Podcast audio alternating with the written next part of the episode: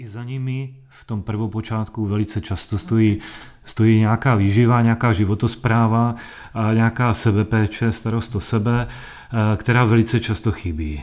Eh, tím neříkám, že všichni kardiologičtí pacienti na sebe kašlou, to vůbec není pravda. Eh, ani, ani to není pravda u pacientů s arytmiemi. Máme hodně mladých, štíhlých pacientů, kteří tak jenom trošku mají smůlu. Já osobně třeba co za uh, roky rytmologické poradny a té, té práce na uh, katetrizačním sále elektrofyziologickém vidím, a co se tak úplně nepíše v učebnicích, ani se o tom nebavíme s kolegy, tak já, uh, ale osobně jsem o tom bytostně přesvědčený, tak, tak za řadou arytmí vidím stres a, a nervozitu, úzkosti a deprese. Ahoj všichni. Jsem Margit, už přes 30 let propaguji zdravotní prevenci a vysvětluji, jak nejlépe jíst a starat se o své tělo. Moje doporučení najdete ve stovkách textů a videí, v knihách, online kurzech, na školeních a taky v podcastech, kde sdílím příběhy, doporučení a inspiraci mnoha dalších úžasných profesionálů napříč obory. Poslouchat je můžete zdarma na všech oblíbených platformách. Jak můžete mou tvorbu podpořit? Třeba účastí na školní jídlověda nebo online kurzu na seduo.cz, pořízením knihy nebo předplatným podcastu na forendors.cz lomítko Margit. Za cenu dvou káv měsíčně zde můžete každému podcastu získat infografiku, kde vysvětluji hlavní pojmy a shrnuji důležité postřehy a doporučení hostů z rozhovoru. Děkuji a zvu vás k poslechu. Dnes to bude o sledování zdraví srdce z domova s docentem Tomášem Skálou. Tomáš Skála je lékař, kardiolog, vedoucí elektrofyziologie a implantologie interní kliniky kardiologické fakultní nemocnice Olomouc. Oddělení, které vede, se věnuje katetrizační léčbě komplexních poruch srdečního rytmu, využití zobrazovacích metod v kardiologii a elektrofyziologii a vývoji nových možností monitorace EKG. Je také spoluzakladatelem společnosti Cardi AI, kde vede vývoj monitoru srdečního rytmu, které snadno a spolehlivě umožňují pořizování záznamů EKG kdykoliv, kdekoliv a libovolně dlouze. Díky průběžnému a pravidelnému monitoringu se násobně zvyšuje pravděpodobnost detekce arytmie a taky zahájení potřebné léčby a prevence závažných onemocnění srdce. Scardy AI právě vyhráli DigiMed Award za inovace ve zdravotnictví. S Tomášem si budeme povídat o významu sledování rytmu srdce o jeho souvislosti s nemocemi srdce, ale třeba i rozvojem demence, o možnosti, kterou nám sledování srdce pomocí aplikace Cardi AI nabízí. A jako vždy probereme i Tomášovu vlastní péči o zdraví. Tomáši, proč jste se rozhodl studovat medicínu? A proč specializace na kardiologii? Já jsem vždycky chtěl dělat něco, co bude intelektuálně náročné a zároveň to můžu dělat rukama. Moje maminka je zdravotní sestra, takže možná i to mě ovlivnilo, že jsem viděl lékaře a nemocnici zblízka opakovaně v průběhu dospívání.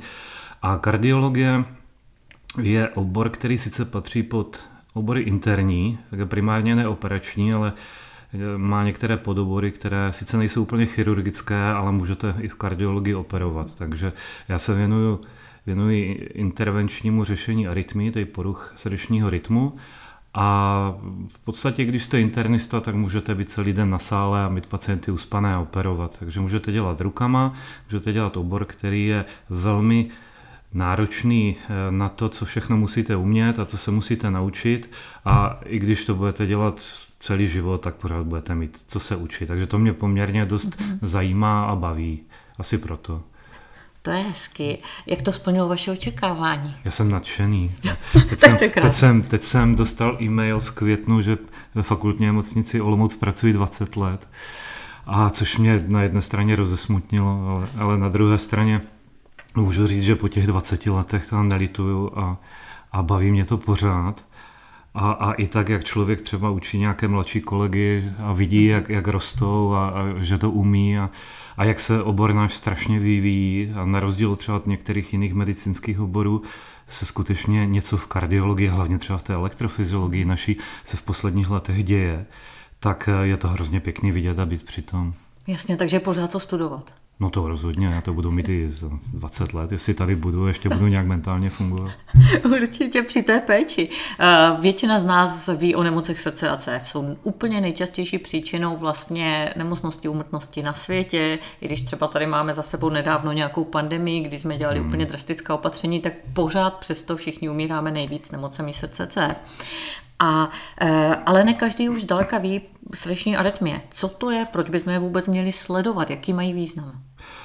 Když si najdete knížku o arytmích, tak pokud v ní budou nějaké informace, tak bude hodně tlustá, složitá. A když se řekne arytmie, nebo mám poruchu srdečního rytmu, tak je to asi něco jako, když řeknu, mám něco s autem.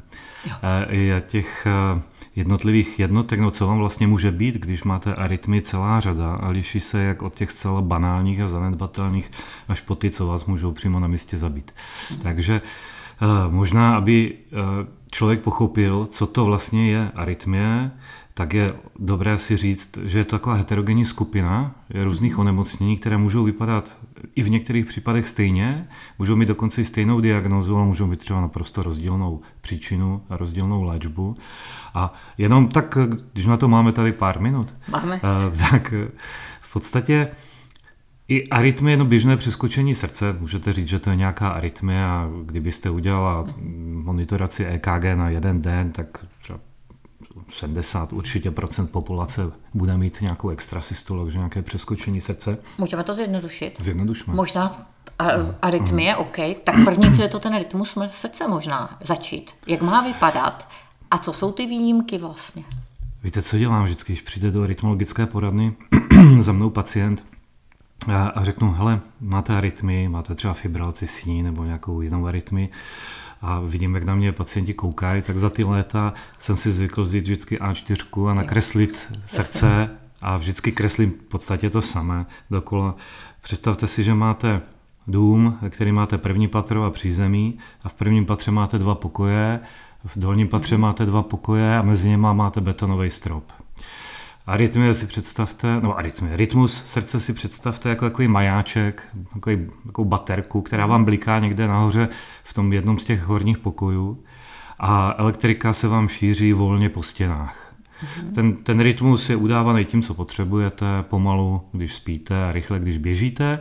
Volně se vám šíří po stěnách a pak nejde přes ten betonový strop dolů ale naštěstí eh, ten betonový strop je, je tam přítomen a protože kdyby se projevila nějaká velká porucha v těch horních pokojů, pokojích a arytmie se volně šířily stěnami, tak se dostanou i do toho spodního patra, což je ta vlastní pumpa srdeční, ty komory, takže v podstatě teď říkám, že jsou to ty pokoje. Komory a předsíně, tak, bavíme přes, se. Přesně tak, takže horní, horní pokoje jsou síně a dolní pokoje jsou komory. A nahoře teda v těch, v těch síních, v pravé síni, eh, v jednom z těch pokojů vzniká rytmus, volně se šíří po síních. A pak naštěstí v tom betonovém stropě, který tam naštěstí je, tak je jeden takový elektrický kabel, který, který nám převede elektřinu ze síní z horních pokojů na ty dolní, na komory. A následně se pak elektrika šíří po komorách. Nejčastější arytmie dospělého věku je fibrilace síní kterou nějakých malých pár procent populace, řekněme 2-3% populace určitě budou mít, ale třeba jenom v České republice, když jsme dělali analýzu nedávno ehm, záznamů zdravotních pojišťoven, tak mhm. vykázanou fibrilaci síní má přes půl milionu lidí aktuálně. V České což republice. Je obrovské. Což je obrovské, obrovské číslo. A v, v Evropské unii bude mít fibrilaci síní při, um, diagnostikovanou do konce této dekády téměř 17 milionů lidí, takže ono to není. A to je jenom jedna z arytmí. Je to tam nejčastější u dospělých a je to jedna z arytmí. A proč ty pokoje třeba můžou vám dávat smysl teoreticky jako pacientovi je, že u fibrilace síní se elektrika nahoře v těch horních pokojích zblázní. V podstatě vám lítá zcela chaoticky přes oba dva pokoje. A nějak se přes ten elektrický kabel rychlejš a nepravidelně, ale naštěstí ne úplně všechna, převádí na ty spodní pokoje, na ty komory.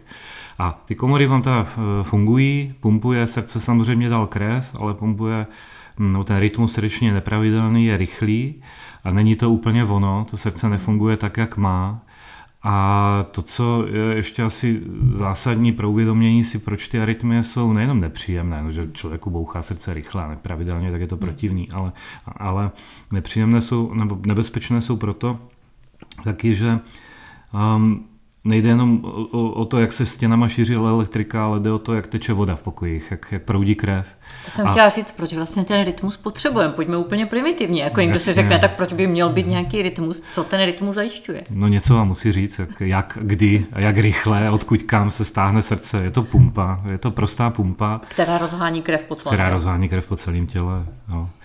A, a když se vám objeví arytmie, tak vám nerozchání tu krev tak pravidelně a v takové rychlosti, řekněme, když půjdu úplně na dřeň hmm. a nepůjde vám to tak rychle a tak pravidelně, jak byste potřebovali. Takže může vám ta pumpa mlátit, nebo mlátit, pumpovat třeba ne 70 za minutu a pravidelně, mm. tak jak potřebujete, ale třeba 170 za minutu a nepravidelně.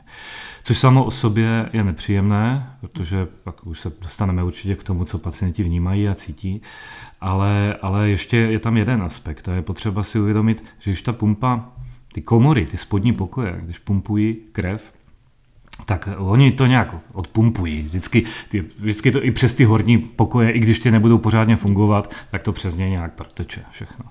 Ale pak se ještě nahoře těch horních pokojích a hlavně v tom levém, levé síni, je tak, taková, taková kdyby spíš, takový malý pokojíček, ještě něco jak slepý střevo. Ukládá něco trochu. No, ona tam taky teče krev a, a ona ta spíš taky pumpuje a, a pomáhá, ale když eh, se vám objeví fibrilace síní, tak v tomhle malinkém pokojičku, který je té levé síni napojený, je to jeho součástí, eh, tak eh, ta krev může stagnovat. A kde, kde zůstává krev? Někde za rohem. Představte si to jak balonek, jak levou síň jak balonek a jak slepý střevo, řekněme na něm takový ouško levé síně se tomu říká, a kde, kde, krev může, kde krev stagnuje, tam má tendenci se srážet.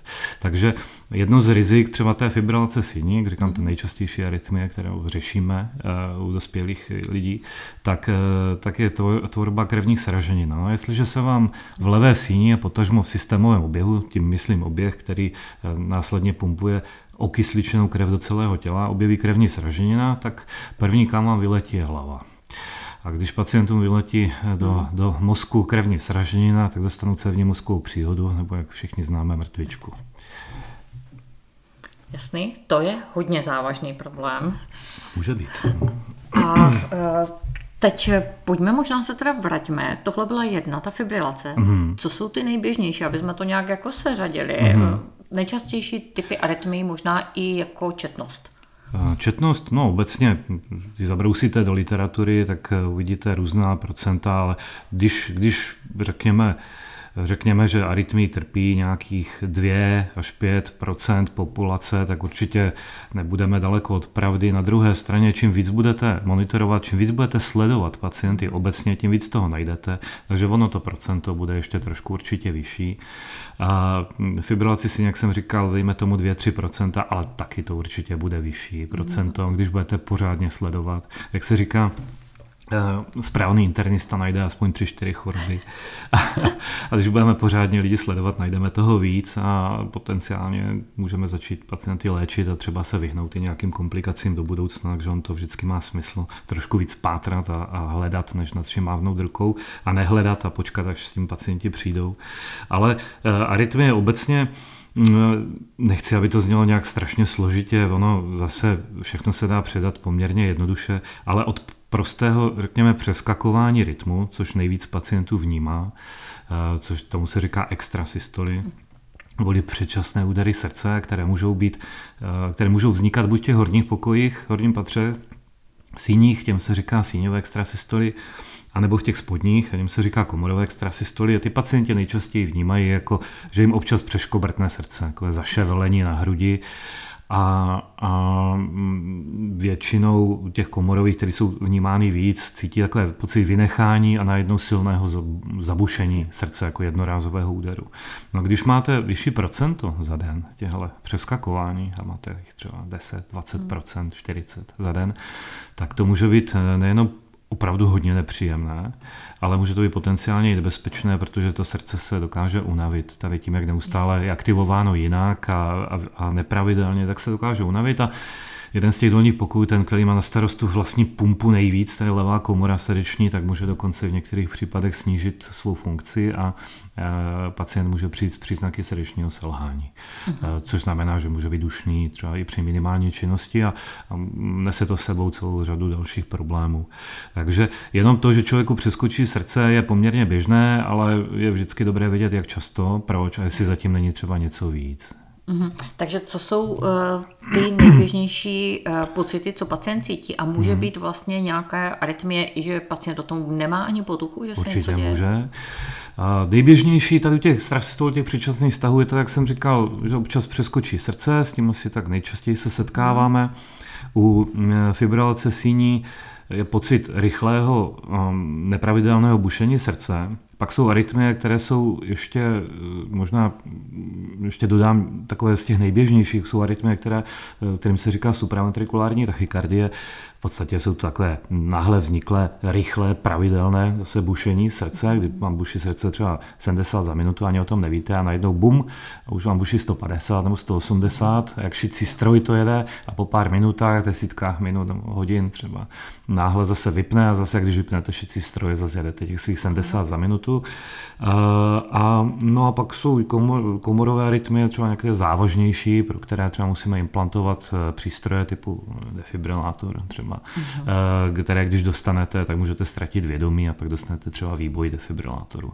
Takhle asi v kostce, úplně ty, ty nejčastější, ono je to všechno trošku vždycky jak ze vším složitější, ale takhle si myslím, že to stačí obecně asi tušit, takže od přeskakování nepravidelného rychlejšího bušení přes náhle vzniklé rychlé bušení až po eh, potíže typu třeba ne úplně jako bušení srdce, ale ale dušnost, eh, nevýkonnost, únava, motání hlavy a taková celá plejáda nespecifických mm. symptomů, která, která můžou, nemusí, ale můžou mít odraz v tom, že člověk má nějakou poruchu srdečního rytmu. No, třeba k praktikovi se píše, že 16% lidí přijde s bušením srdce, mm. obecně, že udává palpitace, takzvané, té bušení srdce.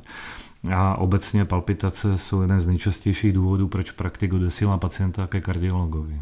To jsem se chtěla zeptat, jak to tedy měří mě?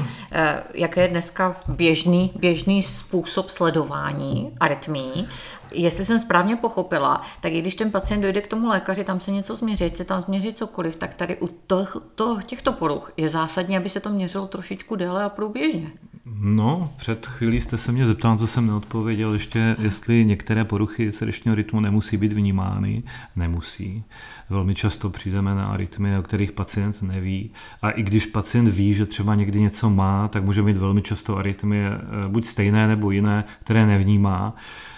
Kdyby všechny arytmy hmm. pacienti vnímali, sice by to bylo protivný pro ně, ale pro nás by to bylo všechno mnohem jednodušší. Bychom věděli teď, zrovna máte arytmy, teď se změřte, teď dojete do nemocnice a, a kdyby ještě ty arytmy trvaly díl a my jsme to všechno stihli, tak by to bylo krásný. A, ale zase by tam mohla sedět možná cvičená opice a nemuseli by nad tím tolik přemýšlet. Uh, u třeba fibrilace síní asi třetina zhruba lidí, pacientů ty arytmie nevnímají a třeba u chroničtějších forem, to znamená u těch, který, které nejsou na začátku občas, ale mm. pacienti už je mají pořád, tak už třeba nevnímají bušení srdce, ale spíš jsou právě dušní, nevýkonní. Unavení. A, unavení a, a všechno mm. je tak nějak jako jinak, než to bylo dřív a často to svádí na to, že jsou třeba obézní a, a nebo jsou staří a, a pak jim ty rytmy spravíme a oni najednou zjistí, že zase jsou na novém světě. A jsou mladíny, jak A kdyby. dost často zjistíme, víte, pane doktore, já jsem neměla vůbec žádný příznaky, já jsem byla úplně v pohodě, ale teď jste mě rytmy odstranil, tak já, já najednou zjišťuju, že jsem měla příznaky, že jsem rozkvetla o 20 let, jsem mladší.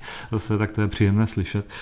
Um, ale ale uh, je pravda, že a to je asi nejdůležitější, co si člověk musí uvědomit, aby pochopil, proč třeba EKG sledovat není až tak úplně jako předem jednoznačně jasné, kdy, jak, jak dlouho. Je, je fakt, že arytmie obecně chodí ve vlnách. Takže vy nedokážete předpovědět, nebavím se o těch, co má člověk pořád, tam mm. je to mhm. poměrně prosté a jasné, ale, ale obecně um, nedokážete předpovědět, kdy bude mít pacient poruchu srdečního rytmu, uh, jak dlouho bude trvat, jestli zrovna teď, když máme leden, tak jestli ho bude mít v únoru, v březnu taky, pak bude mít půl roku klid a vůbec člověk neví. A uh, je pravda, že když změříte třeba EKG, 12 sodové EKG, to, tak, takové to, co už určitě téměř každý zažil někdy u lékaře, tak máte v podstatě natočených 10 vteřin záznamu. Což uh, se nedá očekávat a na naplánovat na ten termín, kdy budete mít ty arytmie. Tak se tak... zkuste naplánovat, že, že až půjdete za kardiologem nebo praktikem, internistou někdy za tři měsíce a on vám na 10 vteřin zrovna změří EKG, nebo když bude osvícený, jak vám ještě chytne na puls někdy okolo, eh, tak že zrovna v tu danou chvíli budete mít nějaký problém. No, je velká pravděpodobnost, že, že nebudete. nebudete zrovna. Ale takže... to vůbec neznamená, že vám nic není. takže pojďme k tomu lékaři. Vy se necítíte dobře, pocítíte nějaké jako uh, nepravidelnosti v sličním rytmu, Třeba. dojdete k tomu vašemu vodnímu lékaři a hmm. ten vás správně má poslat teda ke kardiologovi, který vám změří nějaké EKG, ale problém tohle EKG je ta časová omezenost. Je to tak? Bylo by krásné, kdyby eh, praktik všechno sám našel a nám už poslal zdiagnostikované pacienty, ještě nejlépe mailem, my jsme to všechno vyřešili a neměli jsme úplně natřískané poradny arytmologické, jak máme, ale právě proto, že to není tak jedno jednoduché, tak, mm. tak to tak úplně není. Ale ten běžný postup je asi takový, že, že pacient má nějaké potíže, kde osvícený praktik řekne, hele, zatím by mohla stát porucha srdečního rytmu, tak já objednám pacienta ke kardiologovi, tak eh, pacient přijde za kardiologem někdy za tři měsíce, až zrovna má okénko, ale to je, je tak se zubařama úplně stejný a ze vším medicíně. A za ty tři měsíce kardiolog řekne dobrý, tak tady na EKG zrovna nic nemáte, mimochodem to u těch paroxysmálních forem, to znamená u arytmy, to znamená těch, co máte občas, mm-hmm. takové jednorázové natočení EKG má zhruba jednoprocentní šanci na to, že, že, na to, že něco zachytíte. Yes. A tomu odpovídá to, že člověk nebo doktor chytne pacientovi na puls, je to v podstatě to samé. Tak tak se udělá třeba ultrazvuk srdce, když už opravdu jste se dostal do špičkové medicíny a zjistit, že třeba se nic tak strašného možná i neděje a, a co teď? No, tak objedná pacientovi přístroj, který se jmenuje EKG Holter, který dokáže natáčet EKG po nějakou dobu. Většinou jeden den, ale můžou to být i více dnů a třeba i, i týden, ale rozhodně většina populace na sobě nemá několikrát za rok týdenní holter, to, to rozhodně ne. A když třeba děláme klinické studie uh, po nějakých operacích srdečního, uh, poruch srdečního rytmu, tak objednat pacientům čtyřikrát třeba týdenní holter za rok je i pro nás univerzitní nemocnici s tím, že víme, co děláme a dokážeme lidi přesvědčit, tak je poměrně velký oříšek. Eh, takže kardiolog vám objedná holtra, eh, vy na to holtra přijdete, nějakou dobu ho nosíte, pak ho odevzdáte, pak se vyhodnocuje, pak zase přijdete, všechno je to běh na druhou dlouhou trať a když už po několikáté ta přijete za kardiologem a řeknete, tak pane které co tam bylo, no zrovna nic, no vidíte, mě v tom dně, dní zrovna bylo dobře. Takže i, i, i to, že eh, vás někdo takhle sleduje déle než 10 vteřin, třeba celý den, tak vůbec neznamená, že se něco zachytí. A třeba ten jednodenní holter, jak jsem říkal, že vteřinové KG má asi jednoprocentní šanci, tak jednodenní holter má asi pětiprocentní šanci. Takže zase téměř Není to úplně špatně, to určitě vůbec ne, naopak super, ale, ale určitě si nemůžete říct, já jsem udělal krátký holter a vím všechno. Ne, nevíte, určitě ne. A jsou poměrně jasné studie na mnoha, mnoha pacientech, že čím déle monitorujete, tím víc, tím víc toho najdete. A, a to vůbec nekončí za týden nebo za měsíc, on to nekončí ani za rok. Naopak, jak říkám, správný internista najde několik chorob a správný arytmolog čím déle monitoruje, tím víc toho ví. Takže si řekneme, dobře, co teď, ehm, tak pacienti přijdou za náma třeba s chytrými hodinkami a, a občas si naměří, naměří EKG. Zase, když budu citovat nějaké, nějaké studie, tak eh, jsou nějaké analýzy eh, z více studií, kde tomu jednodennímu holteru, to znamená 5% šanci odpovídá zhruba 19 minut záznamu na, na těch intermitentním EKG e, na, natočení chytrými hodinkami, uh-huh. což eh, když si vezmete chytré hodinky natočení EKG 30 vteřin, tak to je 38 záznamů občas. Já si nejsem jistý, jestli mám na sobě, což není vidět, Apple Watch hodinky, jestli, jestli už jsem udělal 38 záznamů, myslím, že ne. Ještě, a notabene, když za mnou přijde pacient a, a hodí po mně několik vytištěných PDF z EKG a do které, co tam mám, co mě zrovna bylo a k mě u pátého mě to určitě přestane bavit. A občas někdo přijde, že jich má 40 těch PDF. Tak eh, a tyhle jsou nevytěžné, tady jsem zrovna nevěděl a tady mě bylo nějak divně a nemám vůbec žádný kontext. Eh, takže je to super, když už máte strašně málo četné arytmie no, nebo potíže a natočíte si EKG na hodinkách, zrovna se to zachytí, skvělý. Úplně skvělý, určitě jsme našli sem tam nějakou diagnozu, ale je to mnohem méně často, než si možná pacienti myslí. Mm. Na to, že já mám arytmologickou poradnu a vidím jako opravdu desítky lidí týdně, tak eh, s diagnozou z chytrých hodinek přijde No, určitě do pěti lidí za rok. A to, ještě, a to ještě přehání možná. Je to opravdu jako hrozně málo časté, čatné, četné.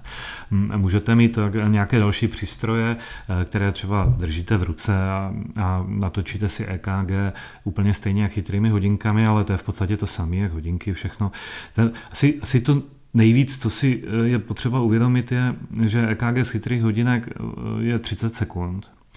A hlavně vy musíte mít zapojený obě ruce, abyste udělal okruh elektrický a nesmíte se tím pádem pohnout vůbec. Takže je to na prostém klidu, 30 vteřin, nesmíte přitom ani chodit, v podstatě ani nedutat, já se či pohyb prstu a buď to kreslí artefakty a nesmysly, anebo, anebo to se to měření přeruší a můžete začít znova. Takže neexistuje mít možnost sledovat EKG při zátěži, při běžné činnosti, nevíte kontext, nevíte to, co bylo před tady tím natočením eh, KG 30 vteřinového, co bylo potom, jestliže já mám třeba při mě pacienta KG z hodinek mě ukazuje pravidelný rytmus 130 za minutu a já už si pane doktora pamatuju, já jsem možná, já jsem možná předtím vyšel z chody, nebo mě nebylo dobře, a říkám, no ale já, jak, jak, jak, se k tomu mám postavit? Asi vám možná něco, ale možná taky ne, já v podstatě vůbec nevím. Eh, takže má to svoje limitace, a pak zase objednáváme holtry a zase jsme tam, kde jsme na začátku a zase tu diagnozu nějakým způsobem odsouváme a i když pacient třeba chodí k nám do poraden a má EKG holtry mm, e, a při, vidím ho jednou za půl roku nebo jednou za rok, e, podívám se, hele, Zrovna v tom dni před 300 dny jste měl čistý holter, co to vlastně znamená? Co jste měl za týden? Co jste měl minulý týden? A co budete mít příští týden? Já v podstatě vůbec nevím. Takže jste detailně popsal, co chybělo, hmm. kde byl problém, že i při sebelepší péči vlastně té klinické, která teď je nastavená, jsou tam obrovské mezery na zlepšení, protože to zachycování je obrovsky omezené. Je to tak, no. A to no. vás přivedlo vlastně k založení startupového projektu, je to tak? Je to který tak. je nesmírně úspěšný. Tak nám ho popište, jaké možnosti dává karty AI vlastně a, a váš monitor. Um, my jsme na začátku si ještě s několika kamarády uh, povídali u sklenky vína na zahradě, co nám chybí uh, v kardiologii a nějak jsme se dostali k tomu, že, že mám kolem sebe partu lidí, kteří jsou extrémně schopní, jak řekněme v IT, tak, uh, tak v možnosti komunikace třeba s investory a možnosti třeba vytvořit nějaký business plán. A, a což není u doktorů nejen, že vůbec běžné, to není téměř nikdy přítomné. Jakákoliv jiná, jiná znalost než medicína, to je, je extrémně vzácná. A mm, bavili jsme se o tom, co třeba v kardiologii chybí a e, já jsem si tak postěžoval a s kamarád, kamarádi řekli, no tak to pojďme vyřešit nějak a, a proč, proč někdo jiný, když ne my a ta e, potenciální díra na trhu je poměrně veliká, je jasně definovaná, má to obrovský smysl, tak pojďme do toho. A jak jsem někde viděl takové hezké heslo, udělali jsme to ne proto, eh, že to bylo eh, těžké, ale protože jsme nevěděli, že to bude těžké. a, a my jsme skutečně ještě na začátku tak úplně netušili, nebo minimálně já ne, jak, jak, jak strašně složité vlastně něco je vytvořit z nuly, udělat něco jako Apple v garáži. Je to, je to strašně složité. Ale, ale, na, dru- ale na druhé straně, když kolem sebe máte partu lidí, kteří jsou schopní, ochotní, cílevědomí a všichni ví, co dělají, tak je možné vytvořit ledacos i v těch našich malých českých podmínkách. Takže eh, tím základem bylo v podstatě to, co jsme si řekli, že nejsou úplně vyřešené možnosti EKG monitorace. A co by byl takový svatý grál? Co by, co by bylo pro nás, když si můžeme teď vymyslet, co bychom jako kardiologové chtěli mít, tak eh, obecně nějaké zařízení, které pacient může vlastnit. To znamená, může ho mít doma, Může ho mít v kabelce, v tašce, v šuplíku, na chatě, to úplně jedno. A může ho použít kdykoliv, kdy jemu nebo jí nebude úplně dobře. A zároveň jej může používat průřezově. A právě aby nám neunikly arytmie, které jsou asymptomatické, to znamená ty, které pacient necítí. A nesmí to být zařízení, které by nemohl použít jinak než v klidu. Může si dělat, co chce, a nemůže to být zařízení na pár vteřin, kdy nebudu vidět vůbec žádný kontext, ale mus, musím mít možnost si natočit EKG na minuty, desítky minut, hodiny, nebo celý den, nebo celou noc. A jinými slovy, něco, co eh, bude mít třeba moje mamka doma a když se nebude cítit dobře, tak si to na sebe nasadí, použije to úplně kde kdo, tak řekněme, aby byl schopný průměrný český důchodce s průměrným mobilem průměrného českého důchodce eh, si, si natočit kvalitní záznam EKG, který bude, řekněme, na úrovni jípkového monitoru, co se týče kvality. A, a, a tam ještě ten druhý aspekt, který nějakým způsobem nezatíží kardiologa. Protože Kardiologové jsou obecně, eh, teď mě možná ukamenují, ale obecně líní. Eh, já, já o tom něco vím, jsem sám kardiolog. A nikdo z nás se nechce hrabat stovkami hodin záznamu EKG, když nemusí. A když si představíte průměrnou kardiologickou poradnu třeba ambulantního soukromého kardiologa, tak představa, že já mu přinesu nějaký přístroj a hele doktore, tady můžete mít nové informace o pacientech a věnujte tomu pět hodin denně času a něco více dozvíte, tak vím přesně, co by mě řekl a jak rychle bych letěl. Takže, eh, takže když to zhrnu přístroj, který má pacient kdykoliv v dispozici, naměří se strašně jednoduše, jak dlouho chce, může si zaznamenat potíže, když v té době měření byly, eh, kdy všechna EKG měření budou automaticky vyhodnocena a kardiolog dostane na stříbrném podnose diagnózu. A možnost se na všechna EKG podívat když bude chtít. Možnost, možnost si je všechny uložit do systému a možnost na základě nich stanovit diagnozu a pacientovi poměrně dramaticky stanovením diagnozy zlepšit potenciálně i léčbu nebo třeba indikovat nějakou nebo zabránit vzniku operační řešení. A zabránit, zabránit komplikacím. Protože jak jsme hmm. se bavili eh, třeba o té nejčastější arytmii dospělého věku, fibrilaci síní, Říkal jsem, že jedno z těch hlavních rizik je cévní mozková příhoda, to znamená, člověk dostane mrtvičku a zrovna mrtvičky u fibrilace síní patří mezi ty nejzávažnější, ty, které nejčastěji pacienty, pacienta buď zabíjí, anebo jej invalidi, invalidizují, opoutají na lůžko. A když už třeba, teď možná trošku odbíhám, ale když už třeba pacient eh, dostane cévní mozkovou příhodu a vy nevíte, že má fibrilaci síní a nezjistíte to, tak je poměrně velká šance, že ji dostane znovu. Vy ho budete léčit, eh, a my ale nebudete léčit, léčit jinak. tu fibrilaci. Nebudeme léčit fibrilaci Jasně. a nedostane na ředění krve ten správný preparát. Jasně. A je pak velká šance, že dostane eh, tu mrtvičku znova. A když ji dostane znova, tak tyhle recidivy mají obrovskou, obrovskou mortalitu. V podstatě třetina lidí umře. A, a to jsou kolikrát pacienti v produktivním věku. Když se bavím s kamarády z neurologie, tak oni mě říkají, hele, nepracuj tolik, protože mě, mě 44 a říkají, v tom tvém věku, těch 40 až 50 let, velká spousta manažerů tady u nás leží a kouká do stropu a, a nemůžou, nemůže hýbat polovinou těla. Takže ten stres a, a, a civilizační choroby obecně hodně, hodně nabádají ke vzniku arytmím.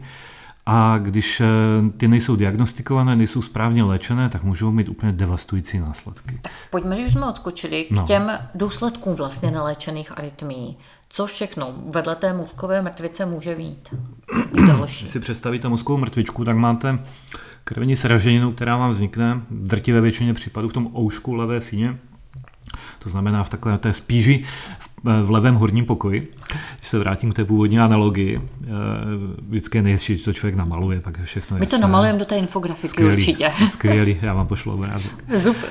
Eh, a, a když je větší sraženina, vletí vám z levé síně eh, přes, přes mitrální chlopeň do, do levé komory, z levé komory přes aortu do mozku, bum, a už vás vezou, když máte kliku, pak vám naředí krev eh, a všechno bude dobrý, nebo vám to nějak někdo mechanicky rozruší nebo vytáhne tu sraženinu, když máte obrovskou kliku.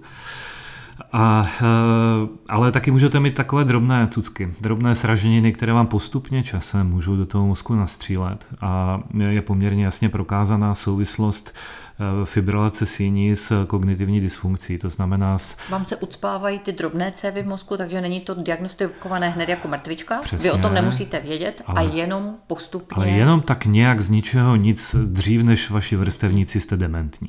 Jasný. Takže jak, jak možnost třeba vaskulární demence, Alzheimerovy demence, prostě trošku dřív vám to přestane myslet. A když vám potom někdo udělá magnetickou rezonanci mozku, tak zjistí, že tam máte nějaká drobná polychemická ložiska a že možná zatím něco je. A pak vás začnou vyšetřovat holtry a všechno a, a pak se možná, a rozhodně ne u všech lidí, přijde na fibrilaci síní a pak teprve dostanete ředění krve a pak teprve třeba zabráníte tomu, že budete mít recidivu nebo že se ten stav nezačne zhoršovat. A ta Mm, ta souvislost eh, fibrilace síní a kognitivní dysfunkce, tedy zhoršených mentálních eh, schopností, eh, je poměrně jasně prokázaná. A ehm, nejde jenom o mozek, i obecně Eh, obecně je jasně prokázána souvislost fibrilace sení se srdečním selháním. Takže ta arytmie je mnohem méně benigní, mnohem méně závažná, než jsme si celá léta mysleli.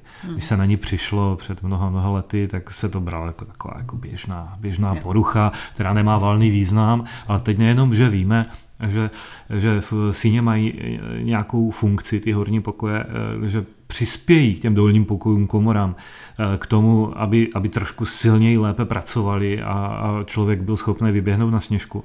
Ale, ale Eh, taky v tom, že, že ta nepravidelná třeba rychlá odpověď komor nemusí úplně ideálně zásobovat mozek tak, jak by měl. A i když nemá člověk krevní sraženiny, tak i ta arytmie jako taková může vést tím neúplně ideálním prokrvením mozku, řekněme jednoduše, k tomu, že už tam to nebude myslet tak, jak nám to myslelo. A když se k tomu přidají krevní sraženiny, které nám ucpou drobné cévečky, a když se k tomu ještě přidá velká sraženina, která nám ucpe obrovskou cévu a ten kus mozku zatím odumře, tak je neštěstí hned blízko poměrně. No a příčiny demenci, že jo, počty demenci obrovsky narůstají v aktuální době, bych řekla celosvětově. To je, no. A stejně tak narůstá počet arytmí obecně, ale to je všechno v ruku v ruce s dvěma aspekty dnešní doby a to je prodlužující se věk mm-hmm. poměrně jednoznačně, protože i, pravděpodobnost třeba toho, že dostanete fibrilaci síní dramaticky narůstá s věkem.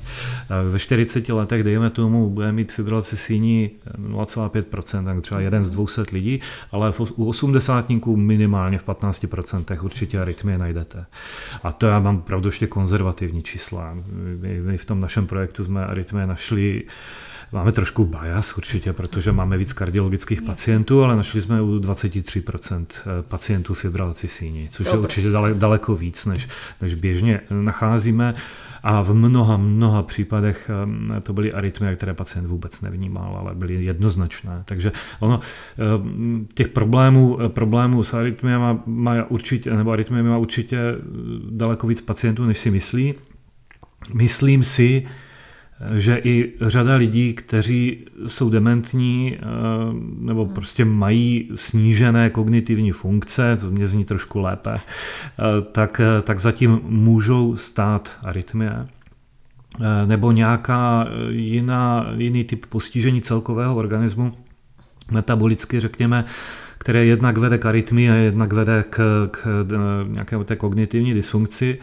A, a s tím, jak je nás víc a hlavně víc lidí staršího věku, tak se s tím budeme setkávat stále víc a víc. A vemte si, kolik lidí, a to je, to, je, to je váš obor zase, kolik lidí je obézních. To jsem no. si chtěla zeptat, co je ta no. druhá příčina. Takže první obezita. riziko je věk a druhé obezita. Obezita a, a ruku v ruce s obezitou eh, jdoucí choroby, a to, a to je hlavně vyšší krevní tlak, to je arteriální hypertenze a cukrovka. A eh, já jsem takový drsnej trošku v, v arytmologické poradně, ale, ale naštěstí ta, mě ještě žádný pacient neskočil. Ale já, řekl bych tak 19-20 pacientů, kteří za mnou přijdou, třeba s fibrálci síně, tak jsou obézní. Já se na vždycky podívám a říkám, a víte, proč to máte, že? Pane doktore, já vůbec nic nejím. A říkám, jasně, jasně, uh, ale ledničku nepřecvičíte, to mě, a mě, mě zase nepřemluvíte. a, a snažím se na ně nějakým způsobem působit i, i ne, ne to, že řeknu, jak arytmie můžeme léčit, ale i, i třeba to, že tomu můžete tak trošku předcházet a, a nebo pojďme úplně na to selským rozumem, pojďme na to oba dva. Já vám pomůžu s léčbou, jak farmakologickou, tak nefarmakologickou. A, a vy zase, ne mě, ale sám sobě, pomožte tím, že zhubnete, že se začnete nějak o sebe starat konečně po těch 50 letech, co jste to nedělal. A, a oni jsou na to jasná data, že, že jestliže hmm. pacienti zhubnou a nějak se o sebe starají, se jim upraví krevní tlak, řada lidí eh, bude mít úplně jiný profil glykemický následně jako cukru, eh, ztratí polovinu, možná ještě víc eh, hrsti prášků, které ráno snídají a třeba vůbec žádné fibrilace si nimi mít nebudou. A naopak, eh, jak když vidím, že za mnou přijde 160 cm vysoká, 160 kg vážící dáma, eh, která se diví, proč má cukrovku a, a vyšší krevní tlak a proč má arytmie a, a nemůže běhat, protože nějak, z nějakého zvláštního důvodu jí bolí kyčle a záda, tak eh, a diví se, proč má recidivu arytmie po té, co my nasadíme nějakou léčbu a, a proč to neumíme třeba trošku líp, tak se zase já divím, proč ona nám s tím trošku nepomůže. A to nejsou ženy, to jsou samozřejmě i chlapi, všichni. Takže eh, je potřeba se na to dívat tak trošku racionálně, že ne všechno lékař dokáže vyřešit, když pacient nechce. No, já bych hlavně řekla, u problémů, které mají jasnou příčinu v tom, co pacient jí, co dělá nebo spíš nedělá, je těžko, že vy za něho nebudete ani jíst, ani sportovat. Já jsem bytostně přesvědčen o tom, že kdyby se lidi racionálně stravovali a chovali se nějak trošku rozumně, tak eh, kardiologu je potřeba tak čtvrtina možná. Protože když mám služby na jednotce intenzivní péče, koronární jednotce, a přijde nám pacient s infarktem, tak drtivá většina pacientů kouří. Drtivá většina a velmi často jsou do toho ještě obézní a když se spojí věk, obezita, vyšší krevní tlak, cukrovka, kouření a ještě k tomu třeba vyšší cholesterol nebo nějaký, nějaký problém s, s lipidy v rodině, tak je poměrně jasně, proč, proč mají pacienti infarkt a po infarktu vám kus srdce odumře. Když vám odumře, tak na té zóně živých buněk, eh, mrtvých buněk srdečních. Eh, jsou už takové, takové kanálky eh, buněk, které tak trochu žijí, nežijí, nebo řekněme živé buňky mezi těma, ne už živýma. A po těchto kanálcích, jak v Benátkách po řece, může běhat arytmie, no a pak se začneme bavit o arytmích úplně jiného typu, než je fibrilace síní. A pak můžou vzniknout komorové tachykardie, nebo fibrilace komor, to jsou takové ty arytmie, pro které občas vidíte někde v televizi, jak, jak pacienta defibrilují, jak mu dají takové ty pádla na hrudník a, a, a výboj. Takže to už jsou opravdu arytmie, které člověka dokážou zahubit. A ty my taky dokážeme nějakým způsobem um, odstraňovat jak léky, nebo odstraňovat, někdy potlačovat léky, potla, léky potlačovat a někdy odstraňovat operačně, ale už je to úplně jiná kapitola mnohem závažnějších ještě poruch rytmu, které vás dokážou i zahubit náhlou srdeční smrtí. A i za nimi v tom prvopočátku velice často stojí stojí nějaká výživa, nějaká životospráva, nějaká sebepéče, starost o sebe, eh, která velice často chybí. Eh, tím neříkám, že všichni kardiologičtí pacienti na sebe kašlou, to vůbec není pravda. Eh, ani, ani to není pravda u pacientů s arytmiemi. Máme hodně mladých, štíhlých pacientů, kteří tak jenom trošku mají smůlu. Já osobně třeba co za uh, roky rytmologické poradny a té, té práce na eh, katetrizačním sále elektrofyziologickém vidím, a co se tak úplně nepíše v učebnicích, ani se o tom nebavíme s kolegy, tak já, eh, ale osobně jsem o tom bytostně přesvědčený, eh, tak, tak za řadou arytmí vidím stres a, a nervozitu, úzkosti a deprese. A, a velká spousta naopak jako štíhlých e, pacientů, kteří přijdou s fibrilací síní, e, tak jsou, tak jsou takový roztřepaní, vytřepaní hmm. stresaři, e, často anxiozní a, a, a tam můžu já zase nějakým způsobem nějak dávat nějaké knížecí rady o tom, jak se nestresujete, ale není to vždycky tak opravdu jednoduché. Ale, ale většina pacientů jsou obézních a většina má vyšší krevní tlak. Díky za tohle potvrzení, jako jo, myslím, že mám velmi obdobné zkušenosti, když co vidím, jaké potíže lidi mají a, a co dělají nebo nedělají. A s tím stresem to taky vlastně jako vnímám úplně, úplně stejně, že u těch mladších generací možná už ta výživá pohyb začíná být jako, že už se starají o sebe, ale to, co jim chybí často, tak je právě, když se jich zeptám, ta pohoda, jako kdy si za ten den trochu odpočinuli, kdy sklidnili Eh, ten svůj tlak, tep, srdce, kdy, kdy se cítili dobře v průběhu dne. A to často jako chybí, jo? že jako už tam bývá, že chodí do těch fitek, už jako se snaží, aby něco teda jedli, nějaké představy, ale fakt ta pohoda, proto i ta moje druhá kniha je vlastně osobní receptář o zdraví a pohodě. Jako jo. To, to slovo pohoda mám pocit, že začíná být fakt nesmírně potřeba. Ale já bych se vrátila teda teď ještě, než půjdeme k těm vašim diagnostickým možnostem, ještě k tomu řešení, protože hmm. jsme to nakousli. Jako, když se diagnostikují arytmie, jak se léčí vedle toho, že teda se snažíte nějak vysvětlit člověku, že je potřeba, aby změnil nějaký svůj životní styl. Co můžete dělat vy? To záleží právě o jakou formu arytmie se jedná. Jestliže máte pacienta, který je po infarktu a má komorovou tachykardii nebo má velkou pravděpodobnost, že ji dostane, tak třeba můžeme mu naimplantovat eh, kardiovertový defibrilátor, takže takový stroječek, lidově se tomu říká budík, který dostane někde pod klíční kosti a elektrody z něj vedou eh, do srdce a ten funguje jako hlídací pes a když uvidí arytmie, tak dokáže dát výboj a několika joule energie dokáže arytmii ve většině případů, no prakticky ve všech případů eh, odstranit, ale tím neodstraňuje se problém, a, je to jenom v podstatě jako akutní záchrana života. Čili ten stroječek neměl, tak tu danou chvíli zemře. Takže my dokážeme uh, pak ovlivnit třeba u těchto konkrétních pacientů ještě ten vlastně takzvaný substrát, tedy ten postižený srdeční sval, nějakým způsobem intervenčně. Ale ještě než řeknu, co to znamená, tak možná tak, aby to dávalo smysl, eh, tak ještě přeskočím na ty ostatní, třeba méně závažné arytmie. Eh, jestliže má pacient občas přeskočení eh, srdíčka, to znamená tu extrasystolu, nepřičasný stah, není toho mnoho, Bavíme se třeba do 1%, do 2%. Když si vezmete, že máte za den třeba 80-100 tisíc úderů srdce, tak i kdyby vám přeskočilo srdce tisíckrát za den, tak se v podstatě nic neděje. A, tak minimálně na začátku by asi měla stát nějaká základní diagnostika. To znamená podívat se na pacienta, měl náhle umrtí v rodině, jaký má ultrazvuk srdce, má na něm něco zvláštního, nebo na EKG něco zvláštního, má strukturální srdeční onemocnění. To znamená, má nějakou diagnozu, pro kterou jsem tam nějaký fotbalista zemře na hlou smrti na fotbalovém hřišti, anebo má úplně normální srdce a v podstatě o nic nejde a budeme se jenom výdat jednou za rok a, a velice obezřetně se vždycky znovu zamyslíme a řekneme, dobré, tak zase za rok.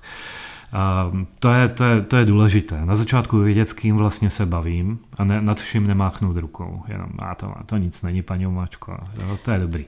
A pak e, u fibrilace síní um, samozřejmě vědět, jaké jsou přidružené choroby, jaká je možnost je ovlivnit. No a specifická léčba.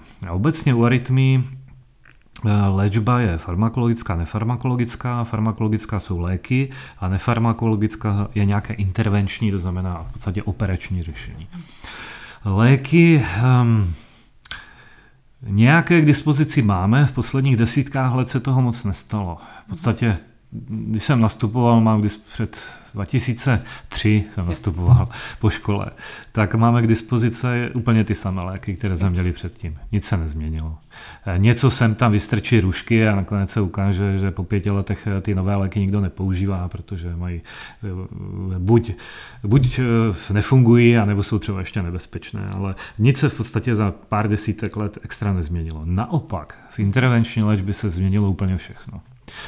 Takže třeba u fibrilace síní někdy od roku 98, řekněme, se začalo eh, se začala tato konkrétní arytmie řešit, řešit takzvanou katetrizační ablací, ale ta už se používala už 10 let předtím takže od, toho začátku 90. let a hlavně od druhé půlky 90. let a hlavně eh, od přelomu eh, tisíciletí těch posledních, řekněme, 25 letech, eh, došlo k obrovskému rozvoje takzvané kateterizační léčby poruch srdečního rytmu a obecně se tomuto podoboru říká elektrofyziologie. Zní to hrozně, ale je to v podstatě jenom o tom vědět, jak fyziologicky normálně pracuje, pracuje elektrika v srdci.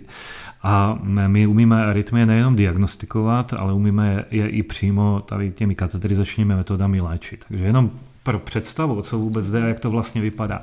Neotvíráme hrudník, nejsme kardiochirurgové, je to mini invazivní, ale pořád operační metoda. Ale eh, dostáváme se prakticky vždycky přes třísla, eh, přes buď tříselné žíly, femorální žíly, nebo tepny, ve většině případů přes žíly, takzvanou mm, no možná nebudu používat úplně odborné termíny. Řekněme, že zavedeme něco jako brčka, říká se tomu šity, Eh, které mají na konci eh, chlopeň, přes kterou nevytíká krev ven. Takže v místním umrtvení nebo v celkové narkóze záleží podle typu toho dalšího výkonu. Zavedeme tady ty krátká brčka, ty šity eh, do třísel a přes ně, protože jsou dutá, tak dokážeme zavést katetry. Když si představíte, jak vypadá Eh, kabel od nabíječky, teď se zrovna na jeden koukám, proto mě to napadlo, který ale není tak zakroucený, ale, ale je, je rovný a ke všemu ještě je ředitelný a dá se, dá se jeho koncem ohýbat eh, ta, ta špička katetru, tak ten dokážeme mm, zavést přes ty šity, přes třísla eh, velice prostě a jednoduše až do srdce, v podstatě jak strčíte do hadice od vysavače drát, tak úplně stejně to zavedete přes třísla do srdce. No, protože Eh, někde na stehně pacienta leží konec eh, katetru, eh, který, kterým jde téměř ve všech případech rukama hýbat, tak tak jako poloroboticky dokážeme katetr zasunout prakticky kamkoliv chceme. Dokážeme si s ním hýbat. A z každého katetru dokážeme snímat intrakardiální EKG, to znamená EKG zevnitř ze srdce a dokážeme i do něj stimulovat ze srdce. Takže to nebolí. Takže přečteme, jak EKG vypadá vevnitř srdíčku, ať už je to v síní, v komorách, vlevo, vpravo, je to úplně jedno, staneme se všude. A dokážeme zastimulovat zleva, zprava, z vrchu, rychle, pomalu, pravidelně, nepravidelně a dokážeme zjistit, má člověk nějaký vrozený problém, má tam nějaký třeba přídatný nerv, který vede z horního patra do dolního patra. Může se někde objevit okruh arytmie, nebo který, okruh, který když se sepne, tak spustí arytmii. Eh, jaká jsou místa, eh, kde srdeční sval byl třeba postižený infarktem? Jaká jsou místa, kde je nějaké jízvení v síních? No a my dokážeme ze špičky určitých konkrétních typů katetrů e, pustit energii. A ta energie dokáže srdeční buňky lokálně v tom daném místě toho hrotu katetru zahubit. A jestliže zahubíte buňky, tak oni tam pořád budou. Pořád ten pokoj zůstane pokojem horním, ta síň, síní a komora komorou, eh, stěny budou stát, to je právě to poslední, co chceme, udělat díru ve zdi. Eh, to je naše největší noční můra. Eh, ale, ale už nepovede elektrika tím konkrétním místem. Narušíte tu arytmii. Narušíme buď přímo místo, které střílí nějaký impuls, tak ho zlikvidujeme. To je třeba u toho přeskakování srdce je to prakticky vždycky takzvaně fokální věc, to znamená, je to jeden bod, jeden, jeden okrsek málo buněk, který vám neustále střílí elektriku. Takový terorista, který když střelíte do hlavy, tak je po něm a už vás přestane terorizovat. A jste v podstatě úplně zdraví. Což je e, úžasné na elektrofyziologii nebo kardiologii, no tomto podoboru kardiologie, že je řada chorob, e, kdy dokážete pacienta uzdravit. Zcela, kauza, kauzálně, zcela. To znamená, mám problém se slepým střevem, jsem chirurg, vyndal jsem slepé střevo, eh, Pane které co mě čeká do budoucna? No nic. Je to Vůbec nic. Je to tenhle vyřešené. problém. Ano, tenhle problém je vyřešený.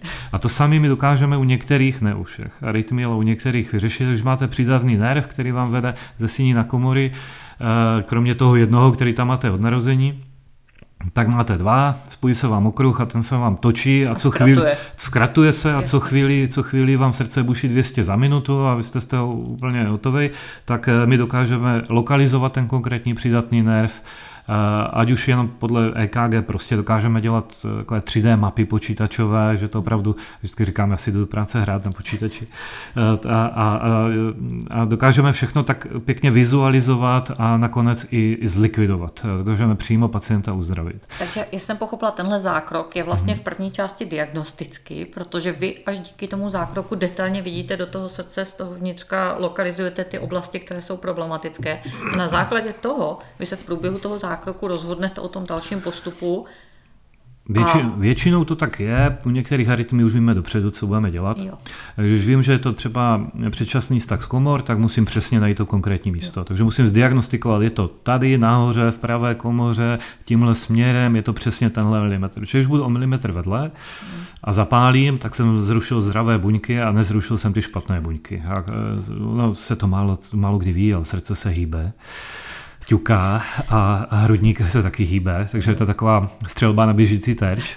A, a každý člověk má srdce uložený maličko jinak, malinko jinak vyrotovaný, jinak veliký, je člověk jinak veliký, takže není to až tak úplně jednoduchý, že bychom řekli, teď to opřu tady a je to vždycky u každého stejně, no vůbec ne. A proto je to možná i tak hezký.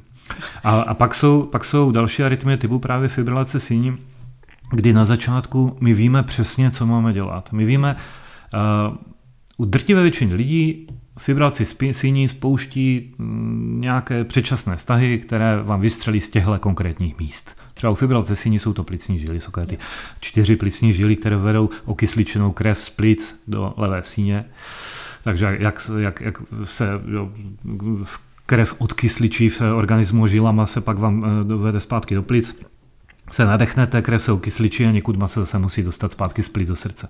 Tak eh, takové, takový ten přechod ze síně na plicní žíly jsou takové svalové rukávce, které když, eh, které jak, jak to srdce pumpuje, eh, tak dokážou střílet energii. No a my víme, že ta fibrilace síní u většiny lidí, aspoň na začátku, vzniká tady z těchto míst a my potřebujeme elektricky odstřihnout. Jako, říká se tomu izolace plicních žil. Takže když pacient půjde na kateterizační ablaci, fibrilace síní a uvidí, já jdu na izolaci plicních žil, tak je to přesně tohle. Elektricky chceme odstranit eh, buňky, aby nestříleli srdečního svalu z plicních žil. No, když vystřelí, tak uchvátí zbytek síní, objeví se takzvaná síňová extrasystola, no a když narazí na síň, která eh, je nějakým způsobem třeba už změněná právě věkem, hypertenzí, diabetem, eh, je přetížená u obezity, tam je mnohem větší tlak v síních a jsou prostě se neustále roztahuje. Víc práce musí to srdce eh, dělat. No a dostává fakt jako na záda hodně, tak, tak může tady tím vystřelením vzniknout fibrilace síní. Takže my vezmeme katetr a mm, tím katetrem obkroužíme plicní žíly, uděláme takovou ohrádku kolem nich a, a když v té ohrádce vznikne elektrika, narazí na naše hradby, tak už se nedostane ven. A to je to, co jsem třeba říkal, že se v těch posledních letech děje eh, takového inovativního nového v, v elektrofyziologii nebo v ablacích, tak máme poslední řekněme, dva roky eh, k dispozici takový nový systém, který, kterým už nemusíme bod po bodu kreslit pracně, otrocky, desítky minut až několik hodin kolem plicních žil a různě jinde v síních eh, dělat zase takové rozsáhlejší výkony u těch složitějších forem fibrilace síní, že i ta progreduje. Eh, a máme k dispozici systém, který, mm, který třeba zasuneme do plicních žil, do toho ústí jejich a během ani ne tři vteřin aplikujeme energii, která hrozně bolí, protože jsou pacienti uspaní, takže se dělají v narkoze. Tyhle zákrok, ne, nebojte, my nikoho netrápíme. Eh, tak jsou pacienti uspaní, ale my během pár vteřin eh, úplně kompletně odstraníme elektriku z plicních žil. Takže zákroky, které dřív trvaly třeba dvě hodiny, teď zvládnou do půl hodiny, no, za půl hodiny úplně hravě a jsou, jsou účinnější, efektnější k tomu všemu, ještě jsou bezpečnější. Eh, takže my během dvou let jsme se přesunuli z heroických výkonů do výkonů, že místo dvou zvládneme hravě čtyři za den. A jak jsem říkal, České republice má fibralci síní půl milionu lidí. A to jsou ty, co jsou diagnostikovaní v pojišťovnami. A když si vezmete, že se udělá 10 tisíc ablací za rok ČR a z toho je necelých 5 tisíc na fibrilaci síní, ono to teďka trošku malinko zroste eh, díky těm novým technologiím, ale stejně, tak eh, tak se dostane ke katerizační léčbě, k tomu, co skutečně dokáže ty arytmie víc ovlivnit než léky, tak 0,7% pacientů s diagnozou. Za rok. To skutečně není mnoho a e, nejenom, že nám ta pacienti nedojdou, což je dobře, že pro nás jako v uvozovkách, ale, ale na druhé straně ne úplně všichni se k téhle léčbě dostanou. Takže my eh, velmi vítáme jakékoliv metody, které budou nejenom že bezpečné a efektní, ale budou třeba i rychlejší, takže to zvládneme víc, protože je lepší, když pacient fibrilaci síní nemá, není dementní, není, eh, nemá srdeční selhání, nemá mrtvici a je třeba ještě ekonomicky produktivní. Takže eh, když už pominu kvalitu života a to, že chceme ještě nějak všichni fungovat.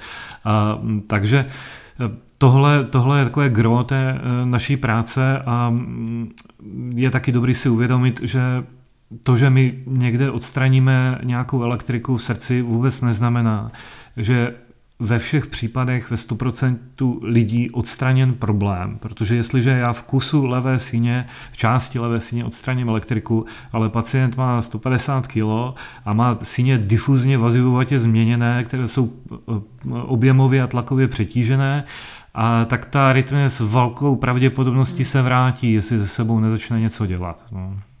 No, bylo by ideální, kdyby vlastně obojí se zapojilo, nejenom ta vaše pomoc, ale ten pacient, možná spíš ten pacient ještě na prvním místě, kdyby ze sebou něco dělal.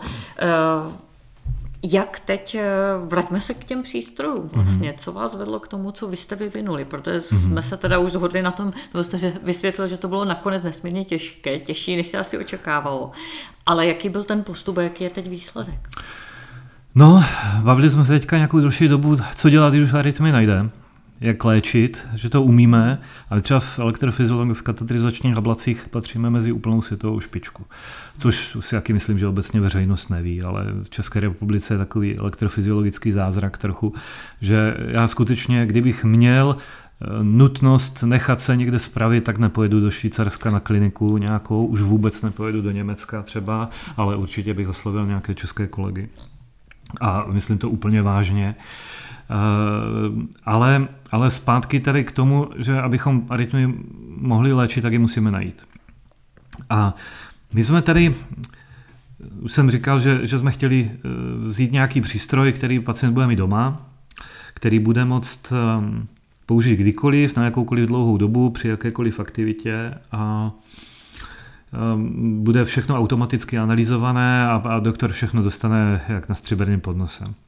Tak jsme se začali s kolegy, no, s kamarády eh, zabývat tím, co bychom mohli použít a v podstatě jsme chtěli nějaký EKG měří, který, měřák, který skutečně bude používat EKG, ne třeba jak máte zelené světilko na hodinkách, eh, což má už dneska kde kdo, eh, tak vám to měří puls a to ještě kdo ví jak, a to, že vám to změří puls, tak je to jenom tím, že se světlo odrazí od, od krevních elementů, ale stačí trošku jiný stín na ruce, nemít úplně upevněné hodinky, být spocený, trochu víc tím mázet a najednou nevím, jestli, jestli člověk je ze smrtelné křeči a nebo má jen povolené hodinky a rozhodně z toho mm, téměř nikdy nedokážu stanovit diagnózu a, a podle našich veškerých doporučení bych ani neměl. Vždycky musí být nějaká EKG metoda. Takže ano, EKG hodinky je super, ale jak jsem říkal, limitace 30 vteřin a jenom v klidu. Eh, a určitě nečekám, že by pacienti to používali eh, denně, nebo běhali a zuřivě si drželi prst na hodinkách, to, to ani nejde, to v podstatě okamžitě se přestane měřit. Takže my, kdy, když to všechno zkrátím, my jsme ze všech možných přístrojů, které bychom mohli teoreticky použít a pacient by je mohl mít, takže to taky nemůže stát půl milionu, eh, tak jsme vzali hrudní pás. Hrudní pásy jsou volně dostupné, jsou, jsou primárně vyvíjené na sportovce právě tak, aby se mohl dělat záznam srdeční aktivity při jakékoliv aktivitě. A, a, a um, Obecně se z hrudního pásu v aplikací, které mají jak já třeba Polar nebo Garmin, tak se vytáhne tepová frekvence, ale ta nám nestačí. To je něco v podstatě jak to zelené světilko na hodinkách, eh, jenom je to kvalitnější, protože to má člověk lépe upevněné na hrudníku. Ale EKG záznam nevytáhnete podstatě nikde, nikdo komerčně vám nedá hrudní pás, který by byl zdravotnický prostředek, který by byl spojený s kardiologií, který by uměl analýzu. To nikdo na světě nedělá. My jsme si řekli, no dobře, tak proč ne my? Tady Olomouc, Praha, pojďme do toho, když už to neudělal nikdo jiný na světě.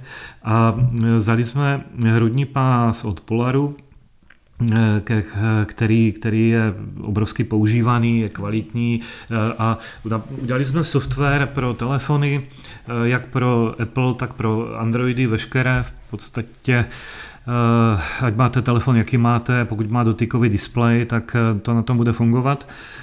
A, a vytáhneme z hrudního pásu přímo EKG syrová data, která nejsou nějak analyzovaná a udělali jsme takové prostředí, se hodně skloňuje, ne skloňuje, no, skloňuje slovo cloud, tak v cloudu takové prostředí plné serverů a algoritmů, a následně i umělá inteligence, kterou nikde nebereme z chatbot GPT, ani nikde nelicencujeme od nikoho, ale vytvořili jsme ji a stále vytváříme úplně z nuly na míru ušitou přímo na data z hrudního pásu, což je naprosto zásadní, abychom viděli, jaká bude eh, předpokládaná, mm, jaký bude předpokládaný výsledek, co ta hrudní inteligence najde, jestli se bude blouznit, třeba jak chatbot GPT, eh, a my to ani nepoznáme, ale co fakt můžeme čekat, v jakém procentu pravděpodobnosti a, a že nad tím máme máme plnou kontrolu.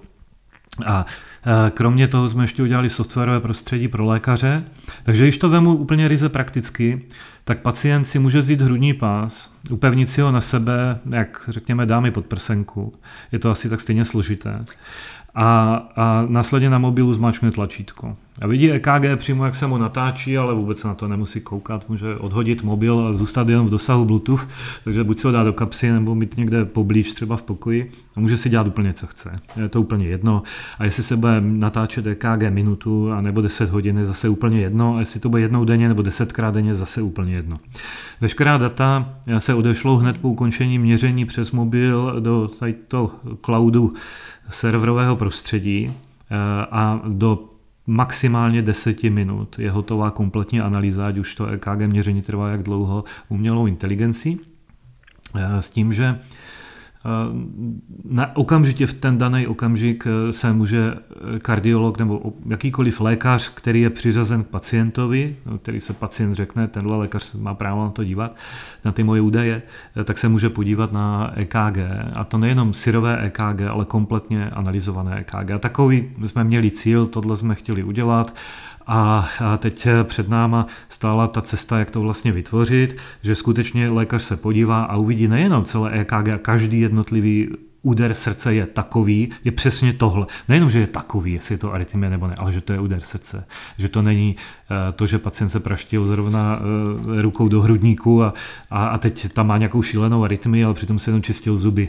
Naposledy o víkendu v sobotu jsem vyskočil ze židle, že má pacient, a to je jípkový monitor, nalepené elektrody na pacientovi. To nejlepší, co můžete mít v podstatě na špičkovém pracovišti a vyskočil jsem, co to má pacient za šílenou arytmii, se budeme resuscitovat, on si čistil zuby.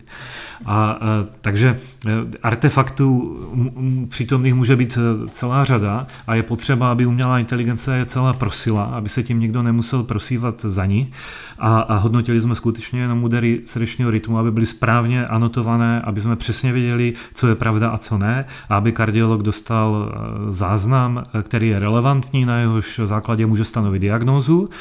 A eh, hlavně, aby byl schopný se podívat na pacienta během pěti vteřin. To znamená, pane Omáčka, tady jste měl 50 měření v posledních třech měsících, jednou jste měl fibrilaci síní, tady máte takovéhle procento předčasných stahů, žádné jiné typy arytmí jste neměl, je to skvělý, pokračujte dál. Takže kardiolog dostane obrovské množství informací, které nikdy předtím k dispozici neměl. A přijdou za námi potenciálně pacienti, kteří leta chodili po všech čertech a nikdy se nic nenašlo a teď teprve, když mají hrudní pás, tak konečně po několika týdnech si ho zrovna rychle vytáhli, když měli nějaký problém a my můžeme vidět nejenom, že arytmy, ale i ten kontext, jak to bylo předtím, jak to vypadá potom a že to skutečně je relevantní měření a jasně stanovená diagnoza, nic jiného v podstatě už třeba nemusím ani do budoucna dělat, protože už všechno víme. A, a můžete zjistit arytmie, které jsou velmi závažné, a e, hnedka třeba indikovat pacienta ke katarizační ablaci. No a pak se na něj na dálku podívat, jestli třeba druhý den už je doma nemá zpátky. To mi přijde naprosto to, úžasný. To je revoluční posun. Strašně to hezky funguje. jak, jaké máte zkušenosti teď, jak jsou kardiologové na to připravení? Vy jste předpokládám začali že v Olomouci hmm. se svými pacienty. E, jak tento produkt funguje jako v rámci medicíny běžné anebo privátní péče o zdraví vlastně. Jak, jak když budu třeba pacient, eh, co mám dělat, kdybych něco takového chtěla využít a když budu kardiolog pro své pacienty, co mm-hmm. mám dělat? A když budete kardiolog, stačí nás kontaktovat, spojíme se a všechno uděláme za vás. Takže v podstatě pak stačí říct, tenhle pacient by byl dobrý eh, na KardiAI, na řešení, tak se to jmenuje, ten systém. A kar, kardi pomlčka AI, eh, a nebo můžete www.cardi.ai zadat jenom a, a uvidíte všechno. Když budete kardiolog, stačí nás kontaktovat a potom říct, tenhle pacient by byl vhodný a, a my už mu pás dodáme, eh, včetně kompletního softwarového vybavení a všechno se postaráme, včetně třeba podpory zákaznické, takže ta vlastní práce na kardiologově je naprosto minimální a, a on získá v podstatě hromadu informací, které by jinak nezískal a nemusí s tím eh, do budoucna nic strašného dělat, všechno uděláme za něj. Pacient eh, získá klid na duši, protože kdykoliv eh, mu bude špatně, tak se může naměřit EKG a ani jeden jediný úder EKG nezmizí. Všechno zůstane uložené, všechno bude analyzované, anotované. A, a když se nejde jenom o problémy, ale když bude se měřit průřezově, průběžně, tak navíc je velká pravděpodobnost, že pokud má nějaké arytmie, které třeba nevnímá, tak dřív či později se na ně přijde. Takže pacient eh, stačí, když osloví kardiologa, pokud kardiolog eh, o nás ještě neví a aktuálně s námi spolupracuje 70 kardiologů v České republice a pořád se přidávají další a další a ten produkt eh, už dnešnímu datu si, si zakoupilo a používá asi 700 pacientů. Eh, se našli jsme, říkám, u 23% pacientů z nich eh, fibrilací síní a dalších typů arytmii jsme našli ještě daleko víc. Tak eh, a všechno, všechno manuálně hodnotíme, protože teď je s tím ještě samozřejmě spousta manuální práce v rámci validace a vývoje jako takového. Jak dlouho ten přístroj je vlastně takhle nabízený na trhu? Jste úplně... Oh, roka půl a vlastní myšlenka vznikla před dvěma půl lety. No. Tak to byla rychlost. To je obrovská rychlost.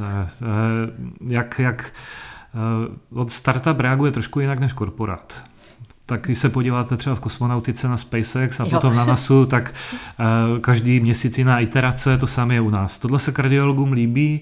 Líbilo by se vám třeba, že když pacient má fibrilaci síní, boom, že za pět mikrosekund dostanete e-mail s upozorněním, abyste mohli nasadit léčbu dřív, než za tři měsíce k vám ho přivezou po neurologické návštěvě s mrtvící. Máte to mít. Uděláme. Další den to je. A, a spoustu takovýchto vychytávek uh, se dá vytvořit právě proto, že máme skvělý tým, který je ochotný všechno udělat tak, aby to bylo použitelné a praktické. Takže ten produkt nevymyslel marketák žádný, eh, ten je vytvořený vyloženě kardiologii nebo rytmologii pro nás, já jsem si tak trošku designoval pro sebe, eh, protože mě hrozně štvalo, jak velké nadnárodní korporace nám dají nějaké přístroje pro měření třeba EKG a Eh, aby se v tom, no, aby se v tom někdo vyznal. No. Není to úplně, není to eh, úplně jednoduše přehledné, není to přesně tak, jak bychom to chtěli, tak pojďme si to udělat sami, jak my to opravdu chceme. A teď to prostředí je pro kardiologii obrovsky, obrovsky příjemné a, a pro pacienty je to taky uživatelsky komfortní a my během krátké doby vyjdeme na mm, trh ještě s takovou druhou verzí, která bude mít mnohem více, mnohem mnohem více možností, jaký arytmie zachytíte, jaká bude analýza, jak to všechno bude uživatelsky vypadat, jak pro eh, kardiologa, tak pro eh, pacienta, takže to všechno bude ještě mnohem jako hezčí a už to bude vypadat eh, skutečně, řekněme, jak kdyby to udělal Apple. Já jsem z toho hrozně nadšený a těším se, že během několika málo týdnů až pár měsíců zase budeme ještě o krok před nimi. A, a, a, ale jinak pacient, i kdyby jeho kardiolog nebo třeba praktik neznal, neznal tenhle, tuhle možnost, tak úplně stačí, když třeba zajde na lékárnu CZ a, a, může si, a může si ten přístroj koupit sám. Takže on si může úplně samostatně úplně sám, objednat. Úplně samostatně, Dobře. může si zaznamenávat EKG úplně samostatně. A kam jdou jeho data? Kdo je, je ten jeho lékař jeho, dat, jeho lékaři jsme my. Jo. A my máme několik našich kardiologů, který, kteří všechny, všechno manuálně hodnotí a ještě validují a e, jsou nějaké další procesy legislativně certifikační, které teď finišujeme, které nám umožní třeba tady ty manuální validace e, trochu zredukovat s tím, jak budou do budoucna přibývat data. noví pacienti a noví data. Mhm. Zatím všechno tak otrocky ještě ověřujeme my, abychom si byli naprosto jistí, že nejenom, že je všechno správně, ale že ten systém zpětně umělou inteligenci učíme pořád a pořád na nových a nových datech, že to není, jo, jste něco udělali a to se nikam nevyvíjí, naopak to je, to je nekonečný proces, mm, že chceme, aby to bylo perfektní a, a, a pak ještě co nejlepší. Eh, takže pacienti si můžou ten přístroj pořídit sami, eh, přímo, a následně můžou uslovit svého praktika, neurologa, internistu, kardiologa. Nechcete se taky na ty data podívat? Nestačí vám nějaká analýza tady, tady od eh, firmních kardiologů eh, a my jim dáme přístup na základě svolení pacienta a takhle se můžou přidat k systému a nebude to nic, čím by si neporadili, naopak máme poradce naše, kteří jim ze vším pomůžou, pro školy je v řádu mikrosekund a všechno je udělané opravdu tak extrémně uživatelsky komfortně, já když jsem Když jsme, když jsme se bavili o vývoji úplně na začátku, jak jsem říkal, první věc, taková high level, co, co opravdu musíme splnit, je neštvat kardiologii. Druhá věc je, musí to zvládnout používat každý skutečně a za třetí musí to fakt fungovat. Nic, nic nějak jako nelze okecat, to, to prostě musí fungovat a cokoliv nefunguje, eh, řekněte nám, prosím, a, a my všechno spravíme, všechno vymyslíme, protože ta myšlenka má smysl, skutečně. Eh, jeden příklad za všechny, který mě teď jenom tak jako napadnul. Eh, třeba moje máma, ona se určitě nezlobí, když to řeknu, tak měla, měla před pár měsíci svou první epizodu fibrilace síní. A říkal jsem, byla jste úplně hotová, byla strašně symptomatická, kardioverze rychlá, Samozřejmě jsem kardiolog, tak šlo všechno rychle. A, a, a zbavili jsme se o tom, když budeme mít druhou epizodu, takže půjde na katetrizační ablaci, to teda už bych nedělal já, jako třeba svou vlastní tchyni, tu jsem, tu jsem abloval. A, a je teda, to už je asi pět nebo šest let v pořádku, nemá ani lajky, nemá nic, už je, je, je dobrá. Já jí to přeju. Ale, ale mamku už bych si netroufil úplně, ale vím, ke komu, z kolegů bych ji poslal a e, určitě ta v rámci České republiky, to, to rozhodně. E, a říkám, dobře, mami, tak se měř a kdykoliv tě bude špatně, e, já to poznám, já přesně vím, říkám, výborně, ale stejně se naměř pásem, já to chci vidět. A uplynuli asi tři měsíce a volala mi hrůza, hrůza, mám to znovu, tak jsem se orosil, říkám, výborně, tak budeme to všechno zařizovat a máš na sobě hrudní pás, kardiai, eh, seš doma někde v paneláku v Předově, tak se naměř. A je to zdravotní sestřička, podotýkám, takže ona opravdu jako tomu rozumí, ví, co jsou to arytmie, pozná to, viděla to za ty desítky let v, v nemocnici mockrát a sama to měla. Takže ví přesně, jak to vypadá. A proto říkala, mě to stačí, já to přesně poznám, říkám, výborně, ale já stejně chci, aby se směřila. Tak si nasadila hrudní pás, hodinu s tím chodila, tak to vypla, já jsem za pět minut měl měření a to její, ano, stoprocentně to ta samá rytmie, byla naprosto jiná rytmie. A byly to právě tam takové ty přeskakování, které ještě byly z komor a vůbec nesouvisely, ale vůbec nesouvisely s tou původní arytmií. A jak kdybych měl třeba jenom záznam z hodinek, tak řeknu, aha, tak zrovna si natočila EKG v době, kdy to na chvíli přišlo. Ale teďka, když mám dlouhý záznam, tak já vím naprosto přesně, co se děje. A u každého kousku EKG, eh, kdy to bylo nejhorší, eh, tak zmáčkla na mobilu tlačítko mám problémy. A bylo to vždycky dvě vteřiny poté, co měla tady tu komorovou extrasystolu. Takže já jsem viděl ze 100% jistotou, že nemá fibrilaci síní a na ablaci ještě nebyla. Zase zaklepu na dřevo, doufám, že nebude další epizoda. Eh, o čem měla třeba nějakou nižší hladinu draslíků v dané, v dané chvíli z nějakých jiných důvodů, eh, takže třeba to bylo druhotné a už to mít nebude, já doufám, že ne, ale, ale v každém případě se bude, se bude monitorovat, se bude monitorovat a, a uvidíme, eh, protože i když člověk má arytmie, které jsou symptomatické, tak v řadě případů se vám můžou míchat symptomatické a symptomatické epizody arytmie, takže jenom to, že občas Eh, nebo že jste měla nějakou arytmii, která, která hm, byla cítit, tak ještě neznamená, že nebudete mít někde arytmie, které cítit nebudou.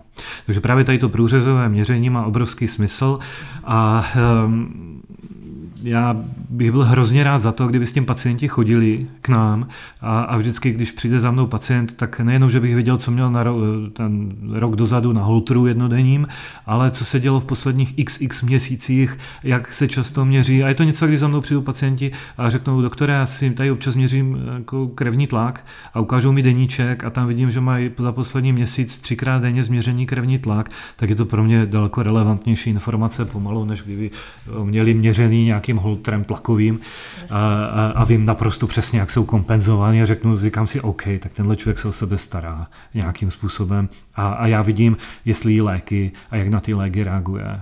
Nebo se zeptám, jaký máte tlak, nevím.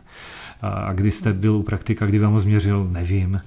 Tak to samé je s EKG, teďka vím, když budou mít kardie já, je budou se průřezové měřit, tak já o nich budu vědět mnohem víc jako kardiolog a pak můžu dál vymýšlet, co ještě eventuálně ještě ještě navíc, jakou, jakou perličku přijde. Baví vás tyto rozhovory jako mě? Tak je doporučte dále. Napište k ním prosím referenci. Pošlete odkaz vašim přátelům. Podpořte jejich tvorbu na forendors.cz nebo si tam k ním jen dokupte infografiku, ve které každý podcast hrnují. Děkuji. Tohle je přesně, co já říkám u těchto wearables, vlastně těchto moderních monitorů, i když to byly hodinky, prstinky, to je jedno, které samozřejmě se to teprve ještě spíš učí všechno, ale pro mě je strašně zajímavé, že oni dělají ty křivky těch 24-7 nebo tu dlouhodobou záležitost, že to je možná fakt důležitější než to jedno změření. A já vám do toho skočím, eh, protože jsem si třeba stáhl aplikaci, která, eh, která stojí nějaký peníze která z Apple Health tahá jenom data z hodinek, ale ne, ne měření EKG, které si musíte opravdu udělat v klidu tím, že spojíte okruh eh, jako dvěma rukama, ale, ale to zelený světýlko, takzvaná fotopletismografie, PPG, senzor, eh, který vám právě změří tepovou frekvenci, nebo jak jste zmínila eh, ten prstínek, myslím, že jeden na vás vidím zrovna, tak, tak oni měří tady tím fotopletismografickým senzorem skutečně jenom tepovou frekvenci. Už jsem zmínil, že v mnoha případech jsou to house numera, ale já jsem si stáhl, stáhl program, eh, nebudu tady dělat reklamu, eh, ale který si stáhlo asi 5 milionů lidí a on stojí asi tisícovku za rok, což nejsou úplně malý peníze na to, že to jenom tahá druhotný data eh, z Apple hodinek. A ukazuje vám to právě průřez za celý den vaší tepové frekvence. A na základě toho můžete říct, že máte arytmy. No a když se na to podívám, na ten program a na svou tepovou frekvenci, tak uvidím, že sem tam najednou mám nějakou špičku třeba tepové frekvence já sám. A já určitě jsem žádný problémy v té době neměl. Co to teďka pro mě znamená? Mám občas nějakou arytmii, anebo jsem zrovna vyběhl do schodu, anebo mi někdo tleskl do ucha. ucha. A, a jako je to krásný, ale spíš je to tak, jak, jak když eh, jsem si koupil před, já nevím, dvěma lety Apple hodinky a měl jsem na nich spoustu různých ukazatelů a zadával jsem si um, kalorie po každém jídle a sledoval jsem kroky a, a, a spoustu tady, jak se s těma gadgetama eh, jako, jako eh, lidé jako technokratičtější, jak jsem já, třeba hrají, no a teďka mi na hodinkách tady běží snupy a, a už tam nemám vůbec žádný čísla. Tak to úplně to sami vidím s tepovou frekvencí. E, jako je to hezký, když už má člověk závažný opravdu velmi závažný problém, ale průřezově je to takový gimmick, takový jako, je to hezký, ale mm, i když tam občas mám nějakou zvláštně pou frekvenci, tak stejně nevím, co to znamená a opakovaně jsem e, zjistil, že když mě hodinky ukazují tepovou frekvenci vysokou a já si chytnu na krkavici a tak nějak to umím poznat velmi rychle, tak mám třeba úplně poloviční nebo třetinovou tepovou frekvenci, je to, je to prostě naprostý nesmysl. A tohle beru. Já bych no. ale stejně obhajovala v Dobře. tom, že oni byli takový ti průkopníci, že to tímhle začalo a vlastně jsme začali sbírat data, čím více dat máme, tím větší a to je samozřejmě je. To je v pořádku. Toho více víme, ty že se zlepšují a vlastně z těchto přístrojů, tady těchto laických, vznikly už i medicínské přístroje, jako je dá se říct, eh, váš mm-hmm. monitoring anebo kontinuální glukózový monitor, mm-hmm. který dneska nosí každý diabetik prvního typu mm-hmm. a čím dál více bude diabetiků, doufám, i druhého typu, anebo běžných lidí aspoň čas od času. Nosil třeba můj táta a mě, mě chodí na eh, mobil alarm, kdyby měl nižší, nižší glykémii.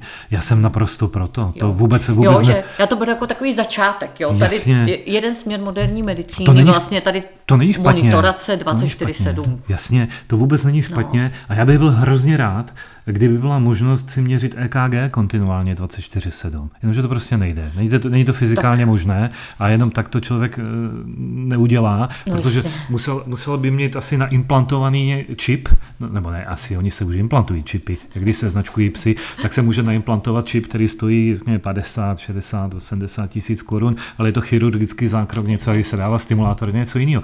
Ale pak jsou právě tady ty wearables, ty nositelné přístroje a když si mám vybrat, jestli budu mít mít pacienta, který o sobě nebude vědět vůbec nic, nebo budu mít pacienta, který bude mít Oura Ring, nebo, nebo bude mít uh, Apple Watch, nebo jakýkoliv Garminy yes. uh, a bude sledovat, že má že se s ním něco děje, občas si zadá krevní tlak, občas si zadá váhu vůbec svou a bude třeba vědět, jaký má, um, jaký má když už jenom BMI. A, Já řeknu, kolik kroků spíš denně kolik udělá, kroků, to je možná přesně, nejdůležitější. Přesně tak, kolik kroků udělá. Kolik pater vyběhne. Jasně, no taky. Ty základní parametry. Se zeptám pacientů, kolik ujdete kroku, řeknou minimálně 10 tisíc a, a mají 130 kg, řeknou jasně, to povídejte, komu chcete. To mysleli ale, za měsíc. Jo, možná jo, no, za měsíc, no, za týden minimálně. No, to není taková legrace udělat každý den 10 tisíc Já vím. Vůbec ne. Já to dobře vím tohle. Ne, mně přijde, já tady ty, tyhle gadgety doporučuju celkem jako takový ten, jako ta nejjednodušší zpětná vazba pro ty lidi. Už Určitě. jenom to, že se mají postavit za půl hodiny třeba, že nemají sedět dlouhodobě a podobně. Že? Určitě, já jsem pro každou legraci a, a tím nemyslím, že bych to nějak dehonestoval. Ne, to vůbec ne. Ale na druhé straně se musíme uvědomit, že to má nějaké svoje limitace. Takže když, když eh, přijde za mnou poučený pacient, který se stará, skvělý. Skvělý, používejte, co chcete, co funguje, co není vyložená ptákovina. Na druhé straně, jestliže máte k dispozici přístroje eh, s analýzou typu Cardi AI a přijdete za mnou s EKG, s hotovou diagnózou, eh, ze, ze vším připraveným, já můžu na základě toho, že se podívám na EKG a vidím ho a poznám ho a ověřím si, že umělá inteligence mi nekecá a my rozhodně zatím úplně všechny, ale všechny nálezy ověřujeme manuálně. Tak, eh, tak je to pro mě úplně jiná informace. Tak KDAI je, je taky zdravotnický přístroj, není náhodou? Eh, my, dokončujeme, my, my, dokončujeme, my dokončujeme certifikaci mm. teďka aktuálně, takže bude, bude a eh, věříme, že, že úplně v nejbližší době už očekáváme certifikaci vyššího stupně, Jasně. Eh, kdy, kdy už pak budeme ji moc nabízet jako zdravotnický přístroj v celé Evropské unii. Takže to je ten postup. Teď jste mm-hmm. v mhm. Česku, jste Ryze česká firma, je to tak? Ano. No, Ryze česká část vývoje v Bulharsku ještě je. a investoři jsou čeští a zahraniční. Protože tohle, ono to vypadá, veme se hrudní pás a nějaký ajťák něco naprogramuje a udělá se nějaký papíry ISO a certifikace a nějaký klinický studie a tak. A to vůbec není legrace. To, hmm. V podstatě nikdo si to neumí představit. Já jsem si neuměl představit, kolik vývoje e, zatím je, že se tomu musí věnovat třeba i několik desítek lidí jako se tomu věnuje už teď a kolik peněz to všechno stojí.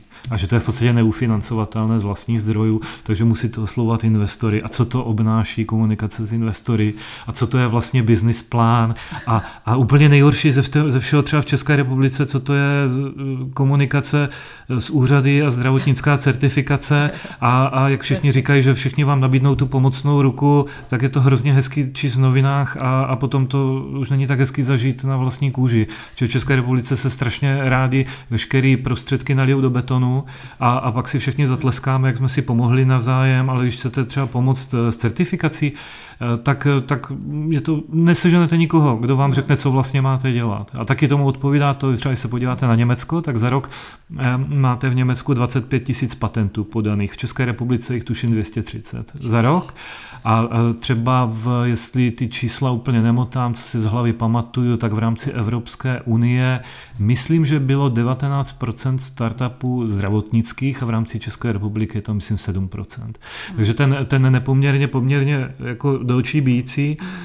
Rozhodně e, není jednoduché s něčím takovým začít, i když budete inteligentní lidé, jako já mám štěstí na ty ve svém okolí, Eh, kteří jsou super schopní, super snaživí, dedikovaní, zapálení, tak eh, stejně vás čeká neuvěřitelná spousta práce, která není vidět a, a můžete počítat s tím, že jenom příprava třeba na zdravotnickou certifikaci budou ne stovky, ale jako pomalu tisíce stránek textu, které musíte připravit a, a to není balast, který musíte všechno nachystat, udělat, s každým krokem si pohrát a nikdo vám s tím nepomůže. Takže, takže to, je, to je asi, jestli, jestli by bylo něco hezkého pro další, třeba ať už lékaře nebo, nebo, nebo kohokoliv, kdo třeba v medicíně by chtěl přijít, přijít s něčím novým, inovativním, abychom nemuseli pořád jenom přejímat něco po zbytku světa, což je hrozně jednoduché, protože u nás medicína obecně funguje tak, že američani nebo Izraelci nebo někdo, někdo jiný eh, do budoucna Číňani asi víc něco vymyslí a my to od nich přejmeme a pak si zatleskáme, kolik jsme s tím udělali výkonu. Ale přijít s něčím skutečně my, že to od začátku uděláme, to, to vůbec není časté a prostředí tomu nepřeje a nikdo vám prakticky s tím nepomůže. O to úžasnější, jste to dokázali. Ještě máme před sebou kus cesty, ale Co ten, jsou ty plány? Ty plány, No, teď, teď dokončení zdravotnické certifikace vyššího typu, která nám otevře spoustu dveří Následně komunikace s pojišťovnami, protože ten produkt eh, má jednoznačně smysl, on už funguje teď, ale, ale samozřejmě jsou nějaké legislativní postupy. A eh, další vývoj, aby fungoval ještě lépe. Na tom už se intenzivně pracuje a když už vidím ty naše zkušební verze těch, těch, těch vyšších, tak já jsem z toho úplně nadšený, eh, protože ta data, která z toho získáme, ta kvalita těch dat je, je úplně neskutečná. Následně ta eh, možnost dostat se nejdřív do, do zemí V4, do Německa a následně dál na evropský trh. A v podstatě taková vize moje od začátku je ta, že nějaký vesničán eh, vedle Madridu si řekne mě, mámo, nějak špatně, nestojí za to, když jsem četl článek v tamním i dnes, tak eh, nestojí za tím třeba nějaký ty poruchy srdečního rytmu a, a, a teď jsem četl, že tam, že si můžu vzít nějaký EKG měřák, který bych mohl mít doma a který se bude eh, tak nějak automaticky analyzovat a můžu s ním třeba pástovce klidně a běhat s ním tady po místních lesích a, a, a když to vypnu, tak mě hnedka na mobilu vyskočí PDF s kompletní analýzou s EKG křivkama. A pak zmáčknu tlačítko vygenerovat report pro lékaře, protože za ním zrovna zítra jdu. A ten lékař se na, na ten report podívá a nejenom, že uvidí diagnózu, ale naskenuje si QR kód a tím se sám ocitne v systému, pacient mu kliknutím udělí souhlas a, a lékař už si všechno může proanalizovat, vytisknout, má je integrovaný se systémem. A a ví všechno, aniž by v podstatě hnul prstem. Takže takovýhle je cíl na nejbližší rok, dva zhruba a, a další vývoj a taková cizelace produktu, aby všechno fungovalo a tím, jak jako řekněme, teď máme těch 700 pacientů, my jsme ani nemohli mít 7 tisíc nebo 70 tisíc, právě protože zatím všechno musíte kompletně všechno manuálně ověřovat a dělá to hromada lidí a není to sranda a, a, a vychytávat zpětně muchy a vidět to, co vám řeknou kardiologové. Pro mě jedna z nejdůležitějších věcí byla to, že jsme začali s kardiologií. Eh, že jsme neřekli, OK, tak něco vytvoříme a můžete a si to... jim to, ale zeptám no, se, co potřebují. A ne, tak, a, a, a nebo to prostě prskneme na nějaký e-shop. Yes. A dáme si to koupit, kde, kde chce někdo z Alibaby, tak eh, to, to jako mm, tam nikdy nenajdete eh, takovou tu možnost všechno vychytat, kdy my něco uděláme a každý má nějakou provozní slepotu, ale eh, spousta osvícených kardiologů, kteří s tím teď pracují, tak nám řeklo, hele, nám by se ještě líbilo tohle a tohle a tohle a my to doděláme. Zatím musím říct, že až na drobné výjimky eh, je, je eh, kteří řeknou OK, dobrý, tak, tak prakticky unizóno všichni říkají ne dobrý, ale skvělý. Jako přidává nám to neuvěřitelné množství informací a když se s tím naučí dělat a pár pacientů do toho zařadí, tak zjistí, že jim to zase otevře úplně jiný informační dveře tahle možnost. A že skutečně můžou přijít a přicházejí pacienti, eh, kteří, kteří mají arytmie, na který se leta nepřišlo, a, a nebo se přijde na něco, na co by se jinak vůbec nepřišlo. A je naprosto jasné, že, že už minimálně teď na tom, co jsme zachytili a viděli a na základě toho pak, řekněme, stanovili další nějaký postup, jak ještě dál diagnostikovat a zpřesnit, tak jsme určitě už a neúplně malému počtu lidí zachránili život což mě přijde úžasný na to, že jsme si něco před dvěma půl lety eh, vymysleli eh, někde na zahradě, tady v Olomouci. Naprosto fantastické, tahle možnost. A, a eh, jestli můžu, abych zhrnula teda tady tohle odborné, když tak mě opravujte. Arytmie mohou být takové, které pocítíme, mohou být takové, o kterých vůbec nic nevíme. Z velké části jako víme ty příčiny a dá se jim předcházet, protože jsou spojené s nějakou nezdravým žitím, nedostatkem pohybu, nadměrnou hmotností a i kdyby jsme je zjistili správně, diagnostikovali a i kdyby jsme je správně léčili, tak řešení těch primárních příčin, to znamená té výživy životního stylu, je tam naprosto zásadní, protože se můžou vracet i po správné léčbě. Mm-hmm. Jsou spousty příčin, eh, jsou spousty druhů arytmí, eh, jedny z takových těch poměrně častých a zásadních eh, vedou k, mohou vést k poškození mozku, ať hmm. už je to srdeční mrtvice, anebo nějaké mikrotromby, které postupně, aniž o nich víme, ucpávají ty mikrocévy a vlastně vedou k demenci, hmm. která je také obrovsky běžná a narůstají počty. Takže tohle všechno, aby jsme věděli, hlavní problém s arytmiemi doteď byl diagnostika správná, protože bylo nesmírně obtížné, aby jsme toho pacienta zachytili tím eh, obrovským omezením nebo tím, tou minimalizací času, která se dělá, když se diagnostikuje dneska běžnýma holtrama, než se pacient dostane na to vyšetření a pak ta kratučká doba, kdy dělá, je minimální šance, myslím si teďka 1% zachytit nějaké smysluplné arytmie.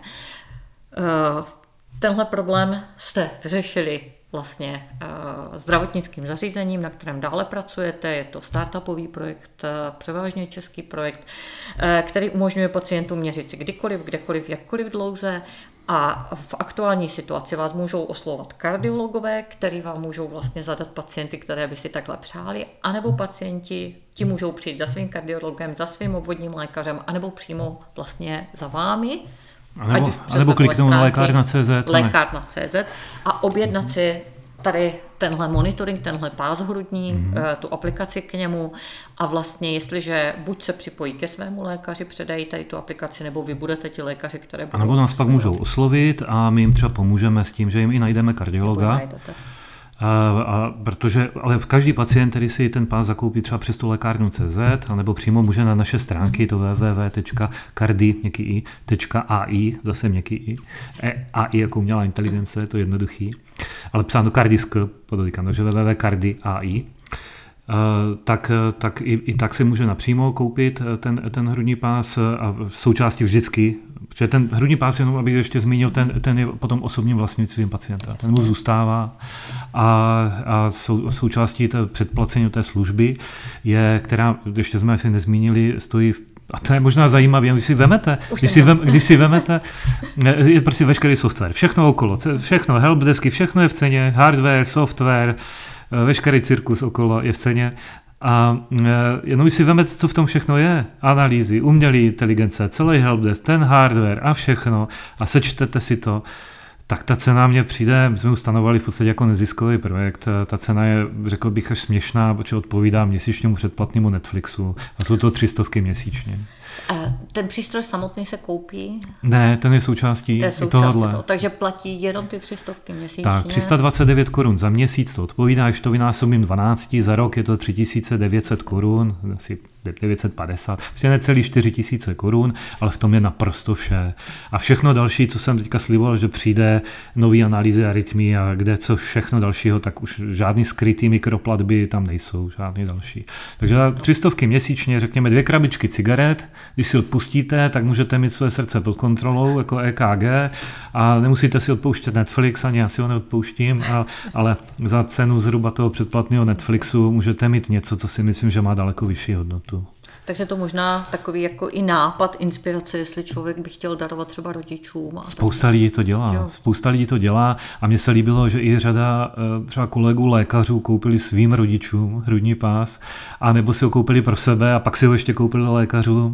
Tak je to takové pěkné vidět, že když je ta zpětná vazba pozitivní a fakt si to eh, lékaři vyzkoušejí, ne úplně každý je ochotný zkoušet nové technologie a ne úplně každý lékař bohužel je ochotný mít víc informací a tím pádem víc toho muset udělat a víc ještě léčit pacienty, zní to hrozně, ale je to tak, eh, protože toho víc najdete prostě a musíte víc reagovat.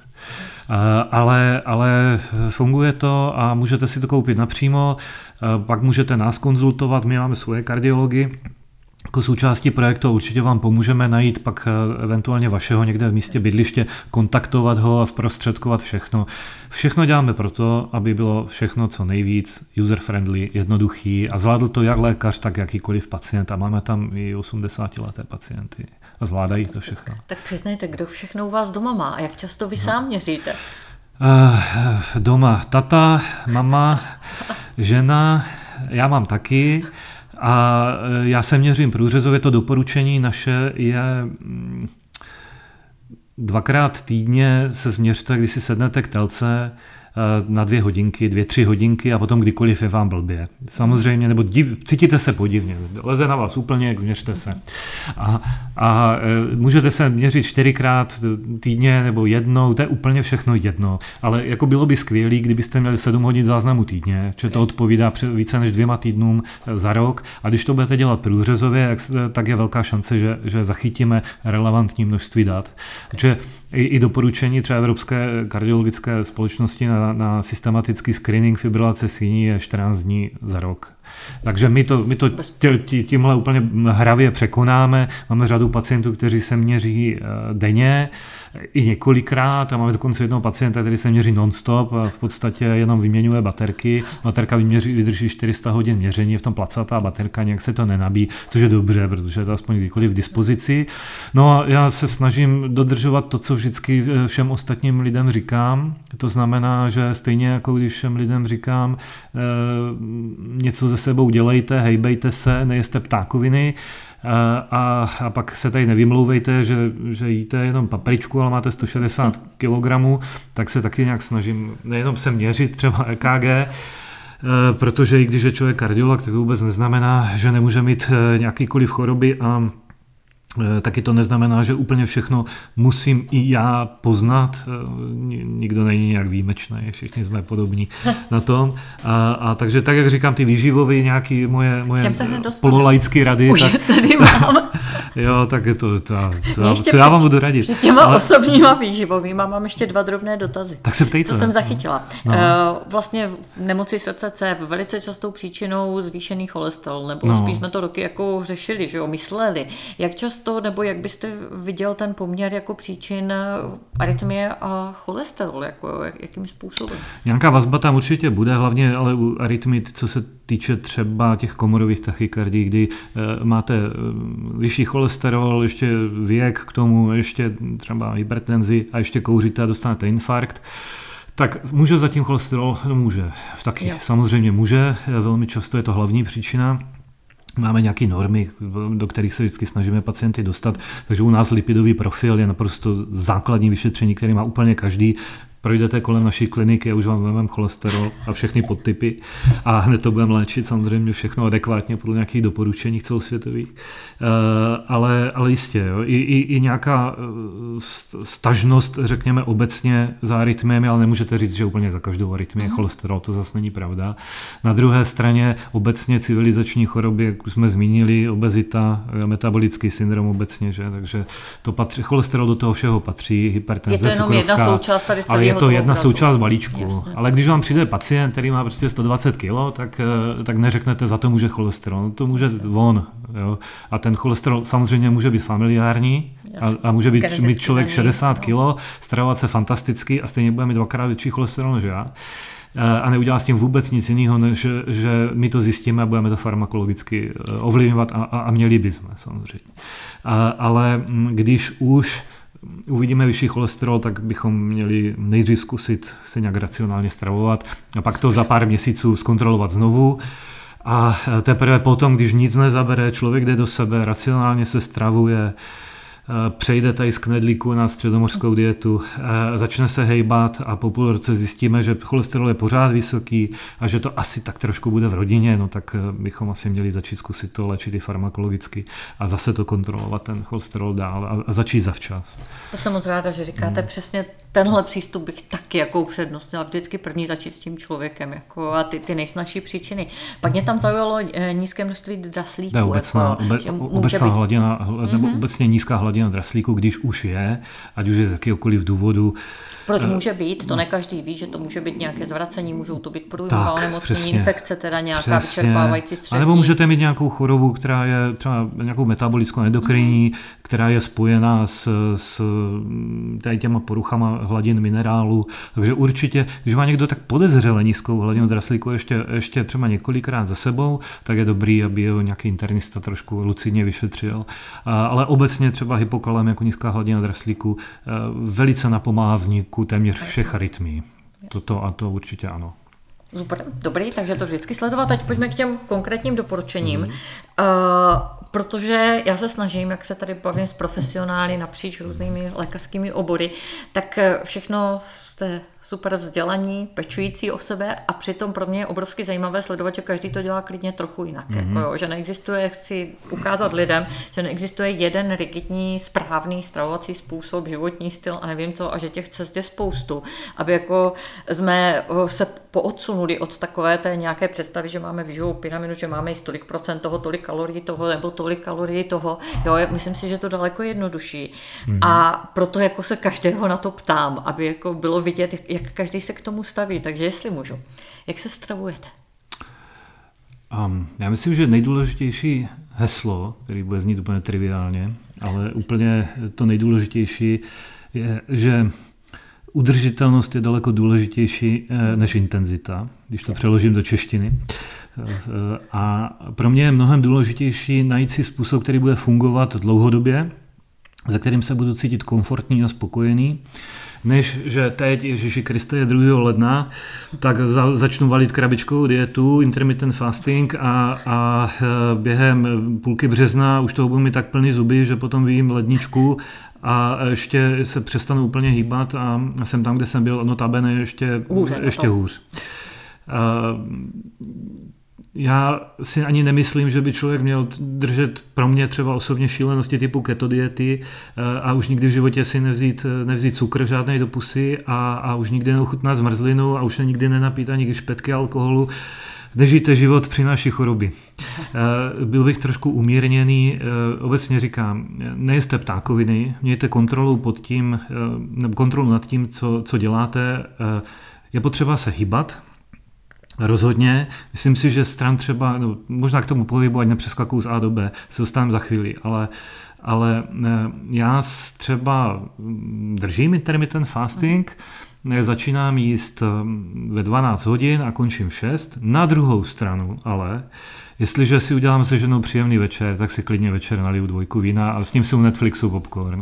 A jestliže už se, se, se ženou potkáme v práci a třeba to jde ještě před prací si spolu dát eh, snídaní, strašně rád si ji dám, že, protože ten život si chci taky trošku užít. Na druhé straně, ale to nejde tak, že projdu kolem bomboněry a všechno zežvejkám, to určitě ne. A přemýšlím nad tím, kolik toho sním. Čo jenom to, že člověk jí ehm, třeba od nějaké hodiny do nějaké, pro mě ani není tak důležitý, že dejme tomu nějak to má na mě vliv metabolický, stran inzulínu a nějakých dalších hormonů, ale pro mě je důležitější, že si omezím okno časový a mám menší příležitost toho víc zežrat. Eh, takže já se snažím mm, si počítat kalorie, ale nevážím si nic, protože jsem to dělal dlouhou dobu, takže už vím. Eh, vím, když si vemu rohlík se salámem a s máslem, kolik zhruba to bude kilojoulů. Vím, když vidím tenhle oběd, kolik z něho bych měl sníst zhruba a kolik asi to bude kilojoulů. A vím, kolik těch kilojoulů za den já s mou hmotností a, a, a výdejem energeticky mám sníst. Takže se snažím eh, v tom udržet a díky, díky tomu si taky mnoho let držím stabilní váhu. Uh, na druhé straně nechci být otrokem kalkulaček a, a počtu, takže když už vím, že tenhle oběd je zhruba 3000, tak si říkám, OK, na oběd bylo 3000, mám sníst já třeba 8,5 tisíc nebo 9 tisíc za den kilojoulu, tak vím, že mi zbývá ještě 6 tisíc, ale to, co je pro mě důležité, že když hrábnu rukou eh, do misky s chipsama, tak vím, že mám tam další pětistovku a tu pětistovku kilojoulů už pak mám méně na večeři, tak to si radši do té misky nehrábnu a dám si pořádnou večeři a najím se racionálně podobně. A, a, a snažím se vyhýbat, eh, to je, to je jedna věc, taková ta energie, energie dovnitř, energie ven, takže když už, dejme tomu, někdy je nějaký exces, máme nějakou večeři, tak se snažím třeba, že bychom si ten den předtím šli zaběhat, abych pak neměl morální kocovinu. A, a snažím se nějak zásadně nepít větší množství alkoholu, ale já to nějak mentálně ani nepotřebuji, ale že bych se úplně vyhnul tomu, že si jednou za čas dám dobré víno, to, tomu se určitě nevyhnu. Neříkám, že to pacientům doporučuji, ale já se tomu nevyhnu. A nebo mohl bych, nepotřebuju to, ale, ale proč ne. A um, nejenom, že, že zhruba si v hlavě mentálně počítám kilojoule, ale fakt tomu věnuji teď po těch letech, co jsem to dělal a počítal, a, protože nechci pacientům doporučovat něco, co sám nechápu a nedělám, a do mě přijde neuvěřitelně blahoskloný, tady knížecí rady. Takže jsem to opravdu skutečně dlouhodobě dělal a, a Vím, že to jde poměrně snadno si udělat představu za A a za B, že nikdo, kdo si to neskusil počítat kalorie, tak vůbec netuší, kolik toho sní. Jíme toho mnohem víc, než, než si myslíme. Obecně se přežíráme skoro všichni, vy, vy zrovna ne, ale, ale, ale, ale jako většina mých pacientů určitě. A, a ještě je důležité si uvědomit, eh, jaký jídlo jíme, jakým způsobem a jak rychle se nám zvedne hladina cukru, jak dlouho se udrží hladina cukru.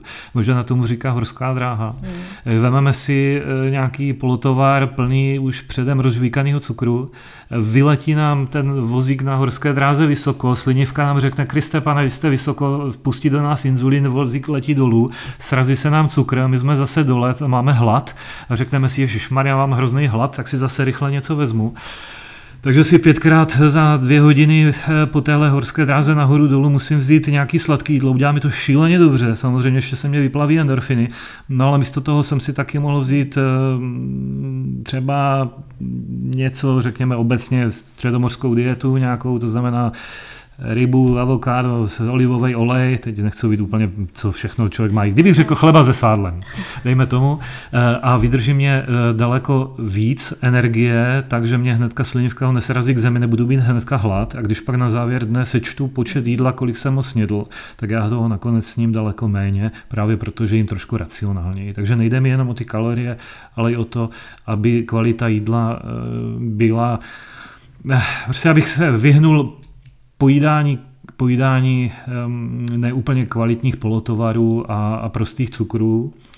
Na druhé straně taky jsem slabý duchem a občas, občas do té misky s, čip, s čipsama hrábnu, ale pak si to vyčítám, ale zase se snažím průřezově nějak průběžně cvičit, takže uh, myslím si, že to kaloricky nějak zvládám.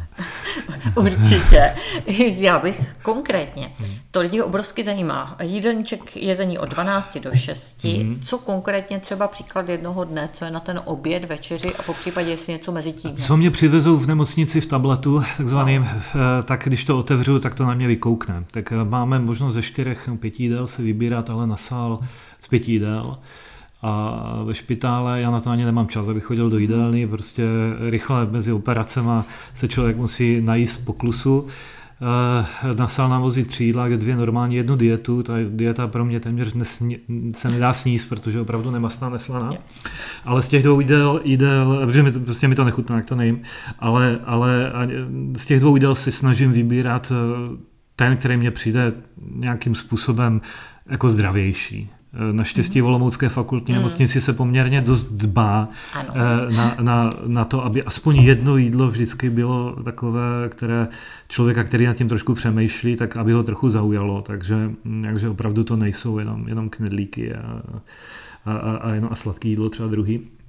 Eh, a v průběhu dne na večeři, když to jenom trošku jde, tak se snažím udělat si taky něco, co mě třeba baví, ať už je to nevím, nějaký salát caprese nebo něco. Mm. Nemáme úplně čas a prostor, protože mám tři děti, tak, eh, tak jako vařit teplou večeři každý den a já prostě bohužel nemám toho času tolik, kolik bych chtěl.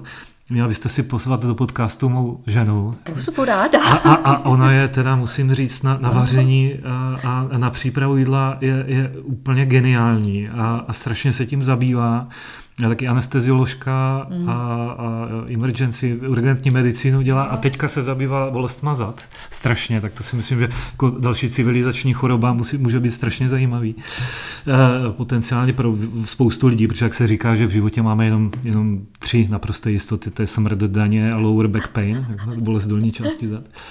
A, e, takže žena určitě ten jídelníček má ještě mnohem víc srovnaný v hlavě a racionálně a i cvičení, každý, každý den je ve fitku, tak, tak, tak a zvládá to i s těma třema dětma a třema pracema.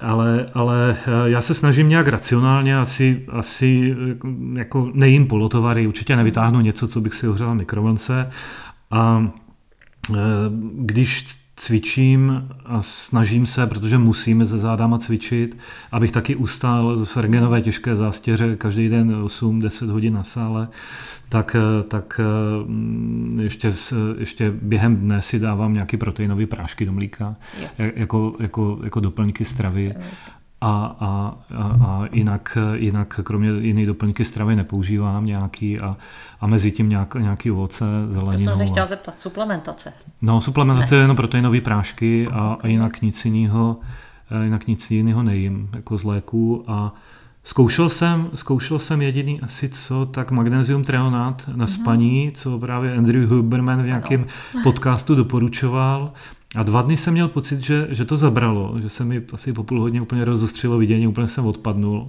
ale, ale třetí den už, už nic a, a 30. den taky nic, tak jsem to, to byl placebo efekt, jo? Je to, Víra to, doktora placebo je nejlepší lék medicíny. Všech dob.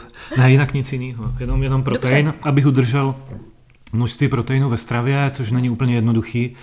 A, a, a člověk si musí, jak stárneme, a přece jenom je bude za dva týdny 45, tak, tak jak se snižuje svalová hmota a, a abychom si aspoň udrželi posturální tonus a nehrbili se, jak, jak drtivá většina populace, jak sedíme i za počítačem, tak je potřeba cvičit, takže, takže k tomu, ať, ať to má nějaký smysl a proteinový prášek. No. Super. Uh, pr- uh, cvičení.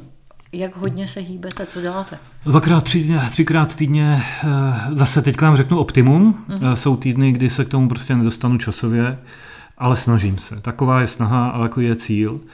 Eh, žena je ve fitku denně, zvládá to a ještě si jde ráno zaběhat, kdy já nejsem schopný vylít z postele. Já, nejsem, já, já, já jsem sova, ona je skřivan. Mm, takže je schopná vstát o tři čtvrtě hodiny dřív, než já jít běhat, ještě klidně za tmy, ze psama a, a tak toho já schopný nejsem, ale, ale snažím se dvakrát, třikrát týdně si jít zaběhat.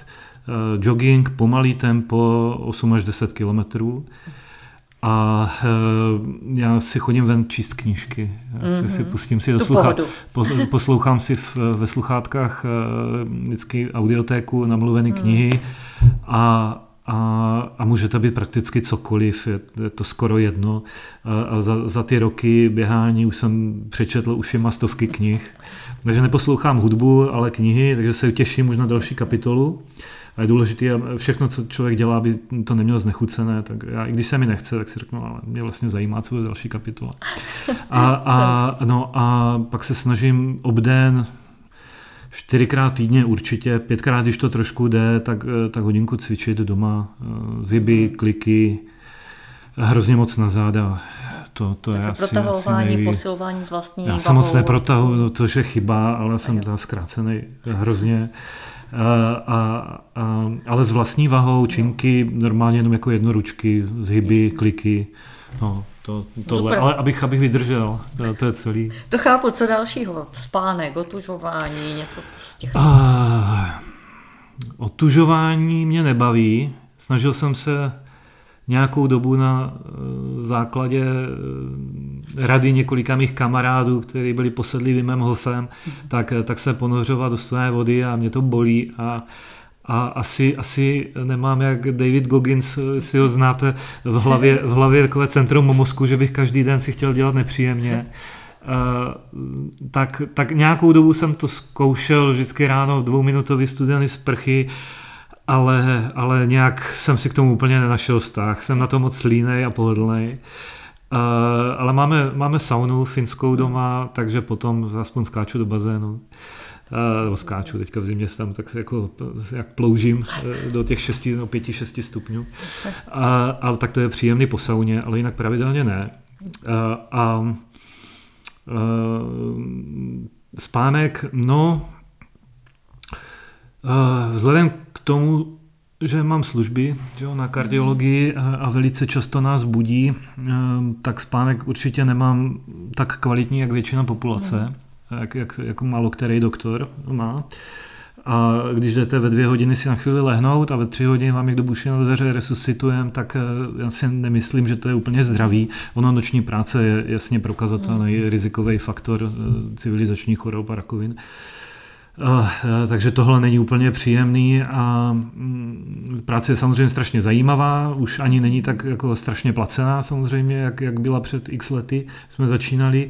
Na druhé straně si to nese sebou velkou dáň a to, že člověk není doma víkendy a, a noci a nespí a, a je permanentním stresu. E, takže to, to e, je určitě, by šlo zlepšit. No a doma, když už to mám trošku pod kontrolou, tak vzhledem k tomu, že začínáme 6.45, máme ranní sezení a ještě minimálně jednou týdně e, začínáme před šestou, e, ještě nějaké jako složitější výkon, ještě než, než tam nakráčí kardiochirurgové na větší operace, bypassy a tak, tak před něma, e, tak si nelze přispat. A o víkendu mě úplně děcka taky nenechají. A, a nemůžu prospat půlku víkendu, i když jsem sova. ale snažím se už neponocovat. Ještě tak 15-20 let dozadu jsem hrozně rád chodil spát do půl druhé a využil čas co nejvíc, protože večer jsem prostě nejaktivnější. A, ale teď už v žádném případě nechodím spát po půlnoci, na rozdíl od dneška, kdy jsem šel spát do půl druhé. ale, ale to je výjimka. Ale snažím se nechodit spát po půlnoci a snažím se, ale je to taková moje guilty pleasure a, a nejsem toho schopen zatím úplně se z toho vymanit. Snažím se nečumákovat do mobilu před spaním. Uh, rozhodně jako nevalím žádný feedy sociálních sítí, tak to teda vůbec, ale, ale jestli, jestli mě něco dělá tak nějak jako mentálně dobře, když už má člověk tu chvíli času pro sebe, tak se dívám na, na podcasty uh, a, a, a radši se na ně koukám, ještě, než, než bych je úplně jenom poslouchal. Uh, a hlavně, hlavně před spaním je to ale strašný killer na spaní, že, že opravdu jakýkoliv světlo do očí hrozně oddaluje spánek, mm. takže jsem si dal takový závazek v poslední době, eh, že budu víc poslouchat, méně se budu dívat na, i, i na podcasty a, a vzhledem k tomu, že se dívám prakticky na všechny podcasty v angličtině, tak eh, při tom spánku se hrozně snadno rozustří myšlení a mám jednu takovou jako ale zásadu, jak, jakmile nerozumím jednomu slovu, okamžitě pokládám telefon, vypínám a jdu spát, protože už je to jasný, že se mi rozostří fokus a do pěti minut spím. Takže na tohle jsem zase na sebe přísnej. I když mě to zajímá, když cokoliv najednou se mi rozmlží zrak, tak, tak to ano. Tak měl bych, měl bych eh, lépe usínat, to vím. V jedenáct nejpozději, ale nejsem toho schopen prostě. Tam se dopracujeme všichni jednou, jako já si myslím dřív a dřív. Ale na, mm, rovnou mě to navádí k té otázce, ty podcasty. Co hmm. vás inspiruje? Média, knihy? Co byste doporučil každému číst, sledovat vlastně? Nebo některé, některé experti, jako co? Já jsem hrozně dalek tomu někomu něco doporučil. Vždycky, když vidím herce, jak něco doporučí, nebo doktory, který mají patent eh, na všechno, rozumový, já můžu říct maximálně to, co dělám já a, a, a, a si to každý veme a udělá, jak chce. Z těch podcastů, jak se říkal, mám hrozně rád Joe Rogena, to sežene dost, dost času, protože to jsou, podcasty dlouhé. na dvě, tři hodiny, něco jak máme my teď už spolu.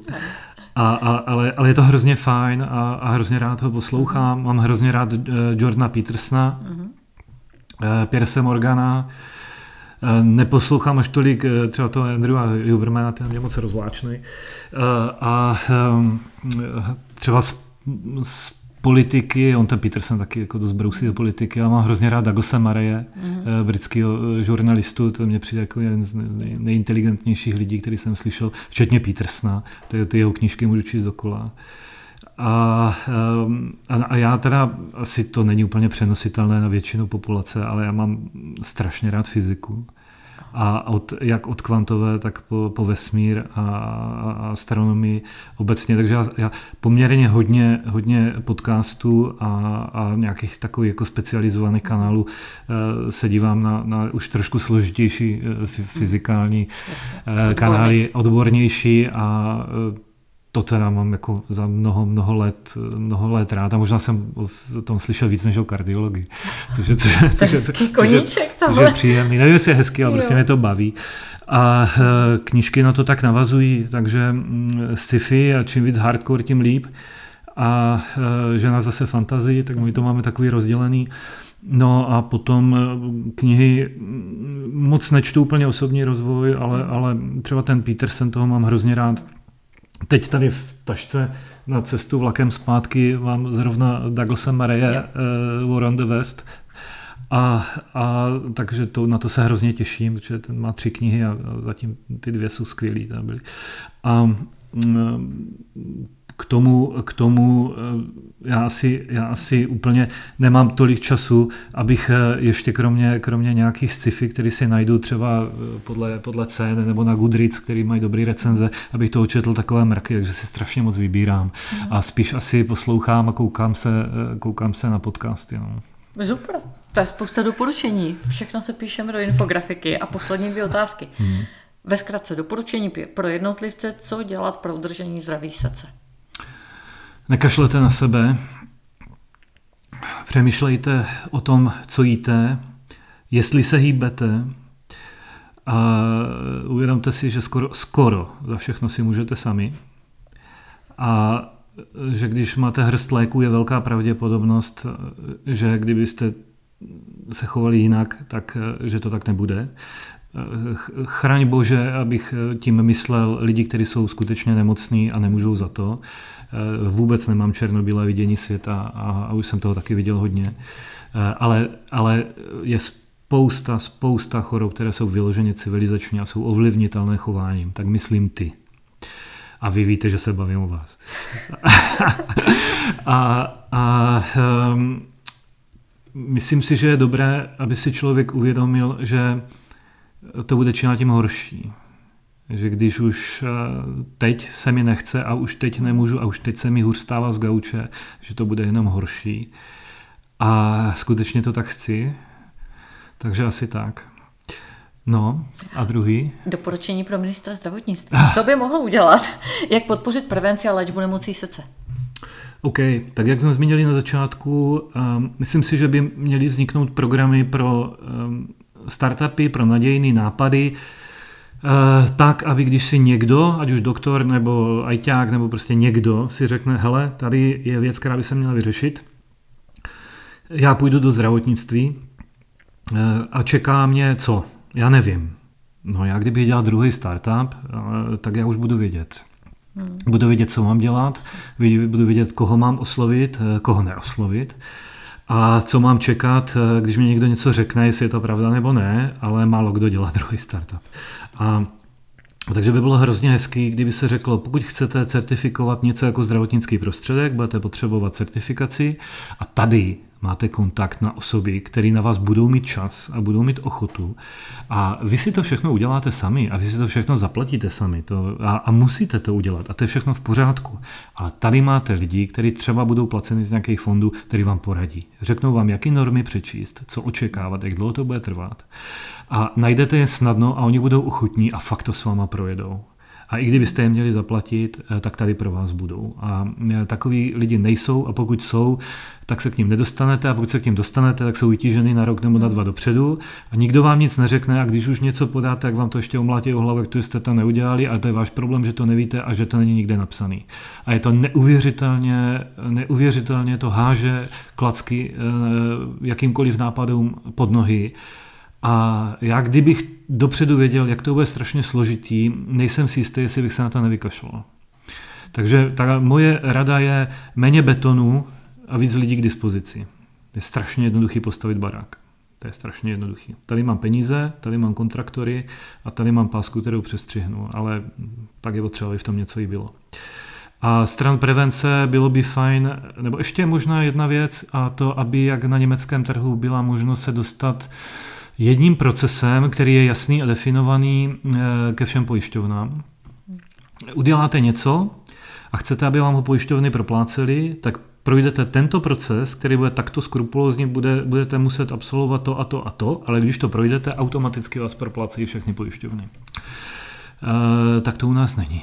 Musíte za každým zvlášť a za každým rokovat a každý ukecávat a tady máte roky. Takže devětkrát to tež dělat. Devětkrát to tež a, a ty se s vámi baví, ty se s vámi nebaví a někteří jsou milí a, a, a někteří vůbec a je, je to, na německém trhu máte nějaký proces, kde, kde prostě, kterým projdete a v tu ranu vás proplácí úplně všichni. A, a dává smysl. To dává naprostý smysl, eh, protože tam jde o vývoj nějakého produktu a to, co si třeba stát obecně neuvědomuje, když budu dělat nějaký grant, třeba státní, tak mám na to čtyři roky a jestli to budu dělat tady ten rok a pak rok a půl a pak si to nějak protáhneme ještě a něco, tak je to všechno v pohodě. A než se to vymyslí, a než se to podá, a než ty čtyři roky uplynou, a než tohle, ve startupu je každý měsíc drahý.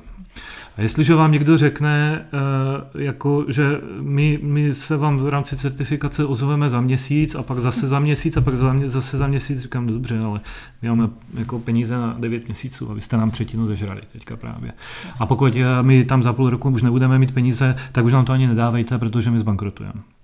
A tohle si prakticky nikdo neuvědomuje a jestliže v tomhle stát nedá pomocnou ruku, což zatím nedává, a můžou všichni říkat, co chcou, ale reálná jako praxe a, a zkušenost naše, že ani náhodou, eh, tak eh, nemáme šanci dělat nic jiného, než že budeme montovna. Prostě vymyslí to za nás někdo jiný a my si pak tady to použijeme, napíšeme o tom nějaký článek, který nikdo číst nebude a všichni si zaplácáme a to je všechno. No a stran, stran prevence, eh, myslím si, že Prevence je nejlepší léčba a že by se měli eh, víc asi dbát na možnost proplácení preventivních prostředků. A možná, a teďka, ale to mě tak jenom tak napadlo v hlavě, a je to hrozná debata a já jsem si naprosto jistý, předem říkám, že tak jak spoustě věcem, které říkám, jsou lidi, kteří tomu rozumí mnohem víc, to já zase mám jako vír, vír totální perspektivy na sebe namířený, ale, ale eh, možná by bylo dobré cenově zvýhodnit zdravotní potraviny a třeba cenově zatížit ty nejvíc škodlivý. Tak já nevím, jak třeba Maďarsko nebo Británie, dejme tomu, zamyslet se nad tím. Je mi naprosto jasný, že spousta ekonomů si na to napsala diplomku a ví o tom mnohem víc než já a budou se bavit, že to je jenom daň a, a postihne to ty nejchudší a tak. Ale stejně, když vidím, jak, jak v Lidlu eh, si ty nejobéznější tahají ty nejlevnější a nejméně zdravé potraviny, tak zatím moje zkušenost je taková, že když vemu statistiku, jenom čistě statistiku a jenom takovou, kterou já jsem omezeným pohledem vidím, tak nejvíc obézní jsou ti nejchudší. A, určitě to je jídlem a, stylem života a tak, ale myslím si, že není úplně zdravý a, a, není, není správně na to, aby, aby ty nejnezdravější potraviny byly ty nejlépe přístupné. Hmm. Obrovské díky.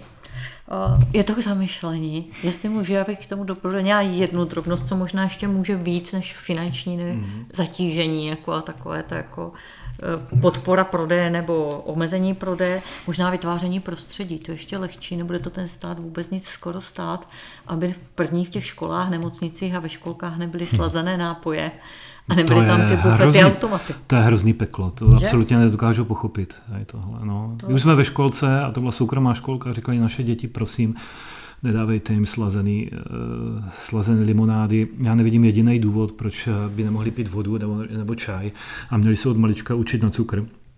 Eh, a to my nejsme žádní úplně jako biomatky, jo? To, to nemyslím nějak špatně, ale naše děcka jako si osladí aj čaj, aj medem třeba. Ale, ale nevidím jediný důvod, proč permanentně do nich hustit eh, cukr a proč by zrovna děti eh, třeba ve školách měly mi to nejméně kvalitní jídlo vůbec. Eh, taky musím citovat Jamieho Olivera v tomhle, ale, ale, ale já, já, mě by třeba osobně vůbec nevadilo, kdybych zaplatil dvakrát tolik za oběd dítěte, když budu vědět, že je kvalitní a zdravý. Samozřejmě mě se to povídá, že s platem doktora tomu rozumím.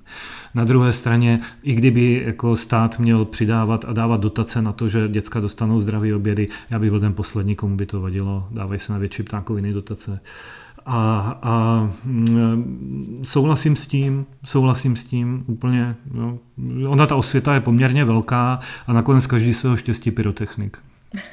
Určitě. Je to ale obrovský fakt o tom prostředí. Jsme se před začátkem podcastu bavili o knize Atomové návyky, kde to je hmm. velice detailně popsané.